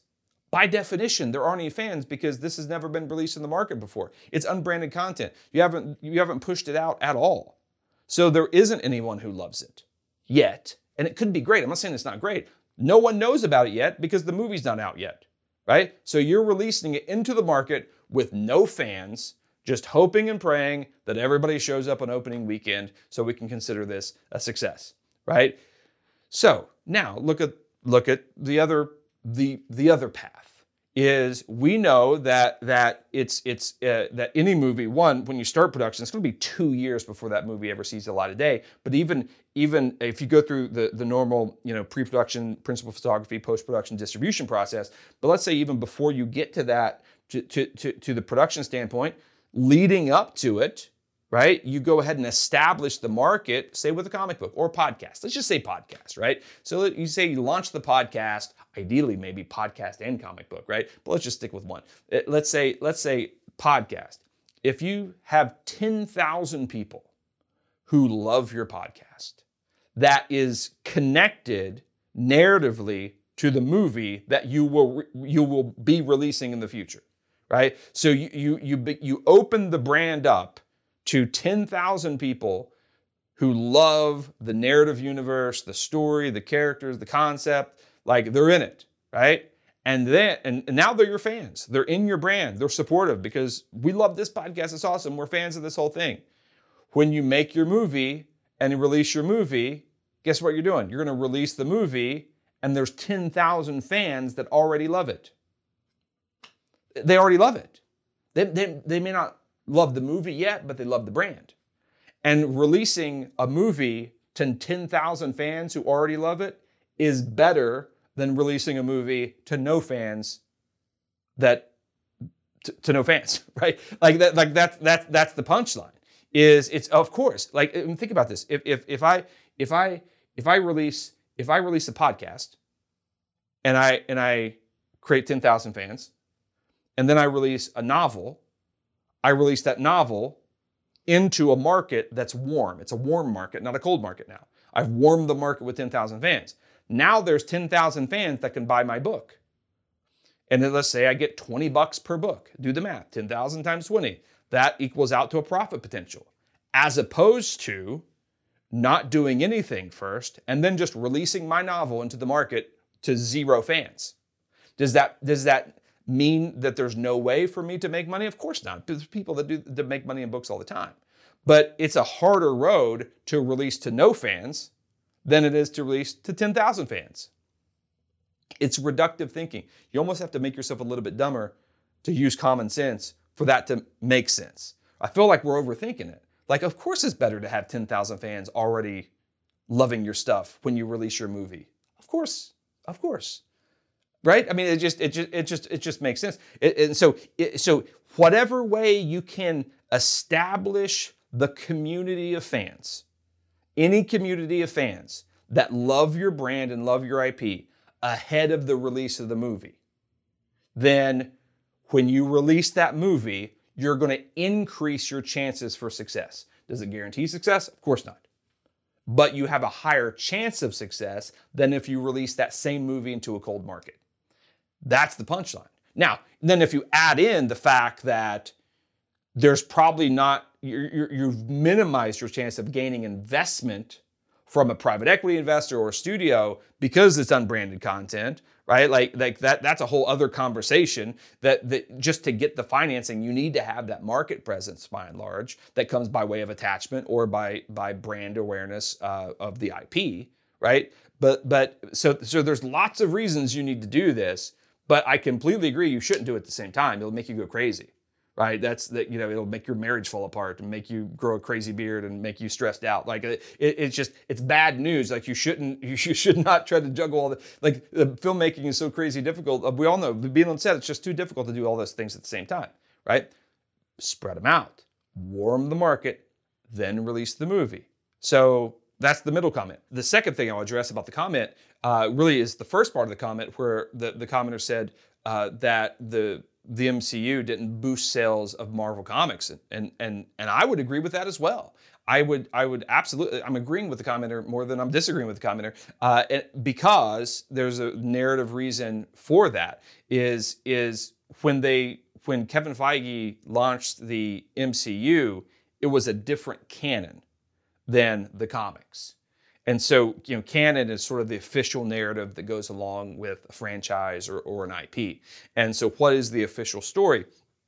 And there was, I mean, there was what 70 years or of, of, of, of Marvel comic narrative that had been going on forever. And, and when they started the MCU, they wanted to start a new canon because that was way too much complexity, way too much baggage, uh, way too much story to deal with adequately, it just confines the filmmakers too much, right? Because because there's you know the only way you can make this movie is you, if you go read 3,000 comic books. Uh, that doesn't become an attractive uh, entry point for a filmmaker to want to do, right? So, uh, so it's just too much baggage, and so they they they they said the MCU will be a special canon.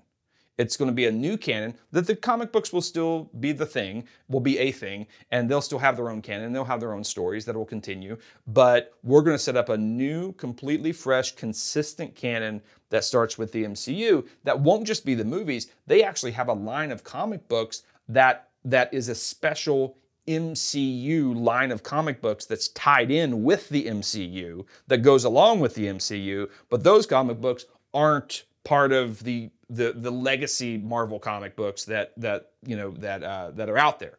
And so yeah, of course, when when when when the Iron Man movies and the, the Avengers movies and all these movies came out, they didn't boost sales of the comic books because the comic books didn't extend the story of the movies. And so, from a transmedia perspective, the incentive for the audience to migrate to a different platform is that the, that the story in the different platform is going to give them more insight and more narrative and more payoff uh, of the, the thing that they love. And so, if they were to learn more about this these movies and the TV shows and things like that by going to the comic books, maybe they would have but because all Marvel fans knew, even new Marvel fans or even legacy fans, that there was a disconnected canon, there was no incentive for them to go uh, check out the uh, you know check out the, the comic books. And uh, and and I don't think Kevin Feige at, at, Marvel necessarily intended for these things to to to uh, for the, the the comic book sales to spike. So that's why they didn't spike. They broke the canon, and there was never a business objective or a creative objective of Kevin Feige, who's over the puppet master of the MCU. And so, uh, so, so, so of course, of course, those didn't spike. Now, does that mean? See, we don't want to we don't want to conflate that to say, well, that means comic books connected with with with, with movies don't work, and there's no reason because they no, it, it, they can make it work.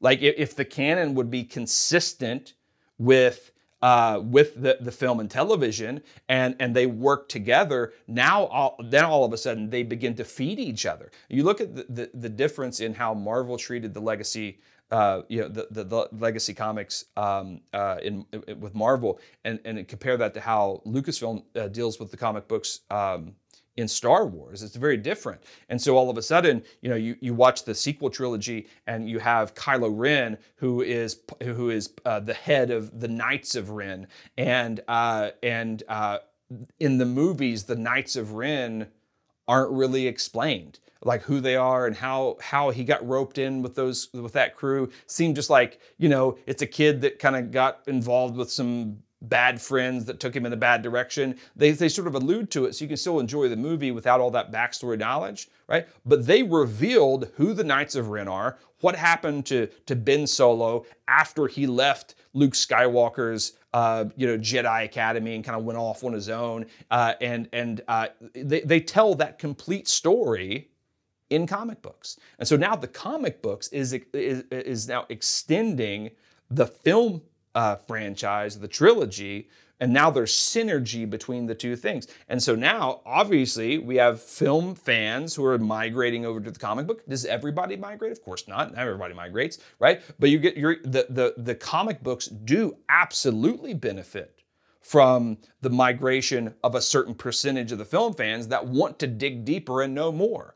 Or there are some people that haven't seen the movies that are into the comic books that then find the entry point in the comic books and then find their way over to the movies because they were now interested in the Knights of Ren, and that's part of the movies. And so it, it, can flow both ways, right? So so you absolutely see spikes in sales when there's intentional narrative synergy, what I call additive comprehension between the works.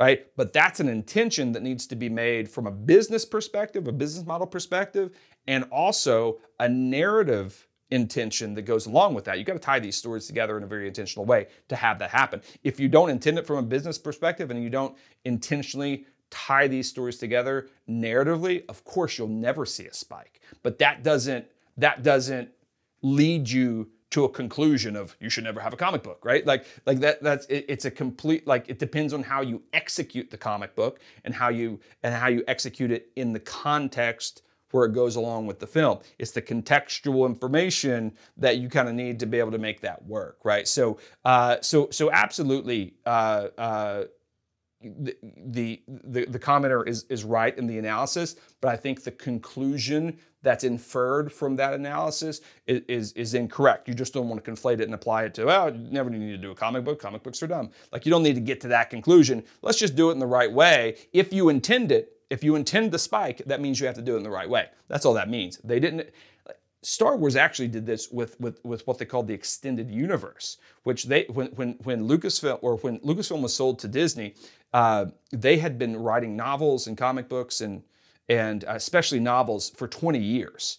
Uh, and there were, I mean, hundreds of novels and video games and comic books, all this stuff that Disney inherited by way of the purchase. Not just the original film trilogy or the prequel trilogy. There were there were hundreds and hundreds of of, of licensed works that were created, and it was too much for Lucas or for Disney to figure out. So they decanonized all that stuff and said this isn't an official story anymore from from at this point on we're creating new canon we're disconnecting from this other stuff right so so so in the same way the new stuff that they've released doesn't spike the sales of all that extended universe stuff that, that that's older because there's a narrative disconnect right and it's not their business intention so of course whenever you have that disconnect it's not going to it's, it's not going to achieve that result. And I don't think they're disappointed in it because they never intended to, to, do that in the first place.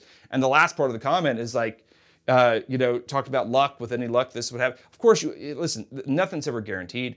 Everything, like you know, whether it's luck or kismet or or you know, fate or destiny, whatever it is. Like, of course, there's always going to be an element of of right place, right time. Uh, uh, what what do you call it? Luck. Call it just whatever you call it karma. I don't know. There's there's something that that this X factor that has to happen for things to be to pop off to be successful. No, if anybody ever tells you that there's a guaranteed way or a guaranteed model of success in the film industry or the creative industry or creative content production that, that there's a guaranteed methodology of like the silver bullet do this every time and it's going to pop and and be amazing and be huge. If anybody ever says that, you need to you need to you know run the opposite direction because it's not true. It, it, it, all you can have the the best laid plans, you can have the best stories, the best ideas, the best business model, and and sometimes it just doesn't work for a thousand different reasons. And it's not because your business model is bad, and it's not because your idea was bad or you're like just sometimes it doesn't work and it's weird and and it's just like and or sometimes culturally something it, it happens and, it, and and something pops off and it's just right place right time the right idea. And who knew that baby yoda would blow up the way baby yoda did? Like you know like was that luck? Was that right place right time? What like what was it? I don't know. And so so yeah like this anything that i say is is is not silver bullet. I think you know uh, anybody that writes a screenwriting book of like this is the way to structure a screenplay. That's not a guarantee. If you use the structures, to guarantee that your screenplay is going to sell or be good.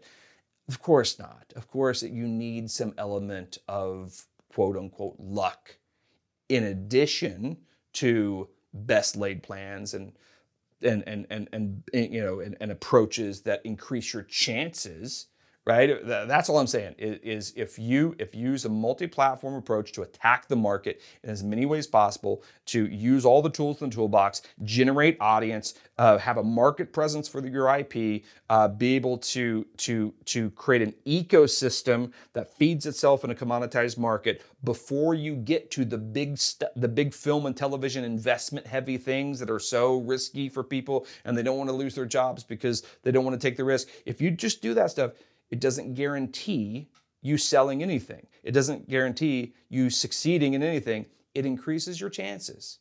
You know, from a, from a from a with a sports analogy, if if if if you just take an unbranded piece of content and, and you just release it into the market and you try to sell the script, you try to you know uh, you just you just you just put it out there, right? It's like it's like with the football analogy, it's like being back on your own one yard line, throwing a Hail Mary all the way down the field, right? That's hard. Like it's rare that that works. It's very difficult, right? And and uh, does does every now and then does does it work for somebody? Of course, and that's the trap. You see somebody on the, the, the you know a few feet down from you say, "Ooh, they completed their pass. That means I can complete my pass," which is true. Technically, it's true, but you may spend 20 years trying to throw that same hail mary down the field and never, and it just doesn't work. And that's not your fault, and it's just not doesn't mean you're a bad person or a bad creative. It just didn't work. So what I say is, let's run a few plays to move down the field a little bit. Let's do the five yard podcast. Let's do the 15 yard comic book. Let's do the seven yard uh, board game, right? And let's get to the point to where we're at the 50 yard line and throw the Hail Mary. Because everything in the film industry is going to be a Hail Mary. Everything. Even the studios, with the stuff that they do, is going to be Hail Marys. Nothing's guaranteed, right? But every, especially for independent filmmakers, everything that we make is going to be a Hail Mary. So, but I would rather throw the Hail Mary from the 50 than my own one. That's all I'm saying. It increases your odds, increases your chances, but you do have that have to have that little piece of magic. You have to have that little piece of magic or luck or whatever you call it in order for these things to work. And that's it's the cool thing about the industry, right? You just there, there's it's not ones and zeros like the Matrix. There's there's something else that that that comes in to all the stuff that you make and, and you know and and uh, you know it, it makes something come alive and that's cool and that and that's interesting and that makes what makes it exciting so so i agree with almost every single thing in that comment which is which is but maybe i have a different perspective or a different angle in it and sorry, for those of us who don't know football, what is the definition of that type of a pass? Oh, okay. Um, yeah. Uh, uh, sorry, for, forget. The no, that's okay. Football. Yeah. So, uh, so a hail mary is is uh, uh just uh, you know it is usually your last resort. You're way far back on the other end of the field, and and you just like throw it way up in the air and just hope that somebody catches it. Right. It's not really a, a you know a, a well designed tactical play. It's it's the hail mary. Let's just hope and pray that something happens and it works, right? Like that's that's uh, that's the hail mary, and, and it usually only happens when teams are getting ready to lose and they're running out of time and there's nothing else to do except throw it really far down the field, really high in the air, and just see what happens. What can filmmakers learn from the Pixar theory? I think what filmmakers can learn from the Pixar theory is is that just how fans think.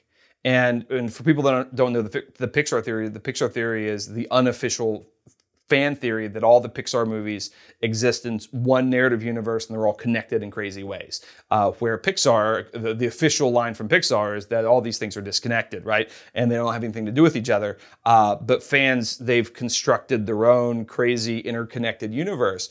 And so uh, what what filmmakers can learn from that is that innately fans love connection. They love things to cross over. They love the, the, the, one story that they love to connect with the other story that they love. They desire this. And if, if, if they don't see a connection, they will figure out how there is a connection. And if you look at fan theories, not just the Pixar theory, but just like any fan theories, they are, are, are fun and interesting, but it shows the, the, the psychology and the mentality of the modern fandom that they crave connection. You look at something like, um, you know, with uh, the fact that uh, if you watch Episode One of Star Wars, um, in the Galactic Senate scene, there's a there's a pod of aliens that are all ETs, which means wait a minute, that's ET, ET is is in the Star Wars universe. Uh, which and, and, so now these things are connected in a really interesting way. Which then, if you then go watch ET, that makes that that uh, that um, explains why ET reacts to the kid in the Yoda mask, not because he's an alien, but the reason he reacts to the Yoda mask is because he's he knows Yoda because he's from the Star Wars universe, which means if when ET makes the bicycle fly at the end of the movie, he's not using weird alien magic, he's using the Force, which means ET's a Jedi, which is awesome, and fans will work all that stuff out. And and which is ridiculous, but it's fun, but it's ridiculous, but what it shows so we shouldn't discard that as filmmakers say oh that's just a crazy fan theory no no like look at why the fan is doing that and and figure out how, like what what's the mentality and what's the psychology behind that. They crave connection. You think about this. Think about M, M. Night Shyamalan. What, you know, he, people haven't been excited about M. Night Shyamalan in 15 years, right? Uh, but then when he made when he made Split, right, which was a solid movie and it was good, but the best part of Split was at the end when they revealed the connection to Unbreakable. And that's when people said, oh my God. Night Shyamalan, he's back. He. Night Shyamalan is great. It, it, he, his, his filmmaking didn't necessarily improve. He started connecting his stories and the fans got excited about it. So then you had Unbreakable, then he connected it with Split, and then they converged those things into, into Glass, and, and he created his own little connected universe out of those three films, which fans loved. And it really revived his career. That one decision to connect those films revived his whole career in a great way right? Kevin Smith, you look back Kevin Smith, who broke in with, with the glut of independent filmmakers that, that broke into the 90s. The, the thing that separated him from all those other filmmakers is the fact that he started connecting, interconnecting all his movies. His you know, Clerks connected to Mallrats, which connected to, connected to Chasing Amy, which connected to J- Jay and Silent Bob, and and uh, you know they all existed in in you know this, this little town in Jersey, and they they they you know they referred to the different the, the, the, the plot points of the different movies in a really interesting way uh, but still in the way that they could still stand alone. But there was obvious there was a connection. That separated him from all those other filmmakers and, and, and was able to, uh, he created a community around his IP that other filmmakers weren't able to do because they didn't connect. Not and listen, I think we could probably. I think Kevin Smith would agree that he's not necessarily the best filmmaker of all those filmmakers that broke uh, broke in in the '90s, right? Uh, but he was able to build just such a rabidly uh, devout community because the fans were excited about the connections between the stories. And so, the, so for me, the Pixar theory is all about the fans and the way they think. It's not about I mean, it's interesting to think about of like, well, the witch, you know, the witch in Brave is actually the little girl in Monsters Inc. and uh, because when you when you see the witch's cabin, there's a there's a there's an etching of Mike Wazowski and Sully in the wood carving of the of, of the wall, which which uh, which then I think the theory says uh, uh after after Sully leaves Boo at the end of Monsters Inc., Um, she spends the rest of her life searching for him and uh, uses the magic of the doors to ultimately like get trapped in uh, you know ancient Scotland. And but she she understands how to use the magic of the doors to then turn people into bears. And the reason she turns them into bears is she's trying to recreate Sully in her own life always without you know with tragic results. And and it's like however the story goes right? Or or the fact that I think that um, the Pixar series theory says that you know, um, uh, if you watch the end of Frozen, uh, uh, Rapunzel and the dude that Rapunzel, um, uh, Flynn, the dude that Rapunzel marries, uh, they're at Elsa's coronation, which means they're connected. Which uh, then the, the the theory said that Elsa's parents died in a in a ship sinking accident, and um, but they actually didn't die. The ship sank. Uh, they actually made it to a deserted island, restarted their lives, had a son on the island who was Tarzan, and then the ship that sank was the ship that the Little Mermaid explores at the beginning of the Little Mermaid when she with the fork and all that stuff. And they create all this connection, and that's fun, right? But that's not the big takeaway. The big takeaway is what are they doing? Like, think of that. Think about what they're doing.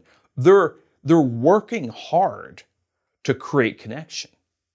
That's what they want. They love it. They, that excites them, right? Connection, excite. This is why. That's why people. This is the brilliance of the MCU. This is the brilliance of what what what, what of, of, what's going on with the Mandalorian. This is this is the this is this is what this, even in video games with, with things like Kingdom Hearts and and and when when you throw you know uh, uh, uh, you know a, a, crossover character into a Mortal Kombat game, we love crossover and connection. You look at Chicago Fire, Chicago Med, Chicago PD. All the biggest like rating uh, ratings events in TV are those crossover events right? As a kid, I loved it when Scooby Doo crossed over with Batman and Robin and the the, the Globetrotters, and there was the connection. The, like we, the fans always love that stuff, and it's always played out, which makes me wonder why would a filmmaker ever make things without connections to other things? If you do, you're going against the psychology of the audience because the Pixar theory, for, first and foremost, shows the mindset of the modern fan which means when you create something and you're not connecting anything, you're you're you're going against the expectation of the audience. And and you know ultimately you know that's uh, uh, I, th- I think if you if you create things understanding your audience and understand how they think and what motivates them and what they like. Uh, if, if, you read up on, on this philosophy called phenomenology, uh, phenomenology is the philosophy of, of the, the highest, the, the, the, the, most art, the, the greatest artistic achievement of the artist is not the art itself. It's the experience that you create between the audience and the art. The experience is the, th- is the achievement, not the art. But the only way to get the experience is to understand what the audience wants and how to create that experience with the art. And it's the combination that creates the experience. So so you have to understand the psychology of the audience if you want to create that magical experience. And and the pixar theory gives us a very clear window into how the audience thinks so is that why people love crime podcasts or puzzles? Because we're connecting, we're trying sure. to connect. Of course, I think uh, it's just how we. That's how we operate. That's how we work. How our brains work right? And, and so we're always trying to connect pieces, and and and our brain our brain does it for us sometimes subconsciously, just how we are. We like we like these interesting connections, and it plays out in entertainment, uh, whether it's superhero stuff, whether it's what The Walking Dead uh, has been doing with crossing over all their shows, whether what you know what Hanna Barbera did way back in the day, whatever NBC does, like crossover events has been a staple of modern entertainment for decades. So this isn't a new thing, it's always worked. Right? It's working even more now in a, in a sort of a modern multi-platform transmedia market. Uh, but but this isn't sort of a, a new development. It's always worked, right? So I think understanding as a filmmaker, understanding the psychology of the audience, and creating content that connects with other content, it, it, it's gonna it's gonna it's gonna again just increase your chances for your entertainment to really to really succeed in today's market.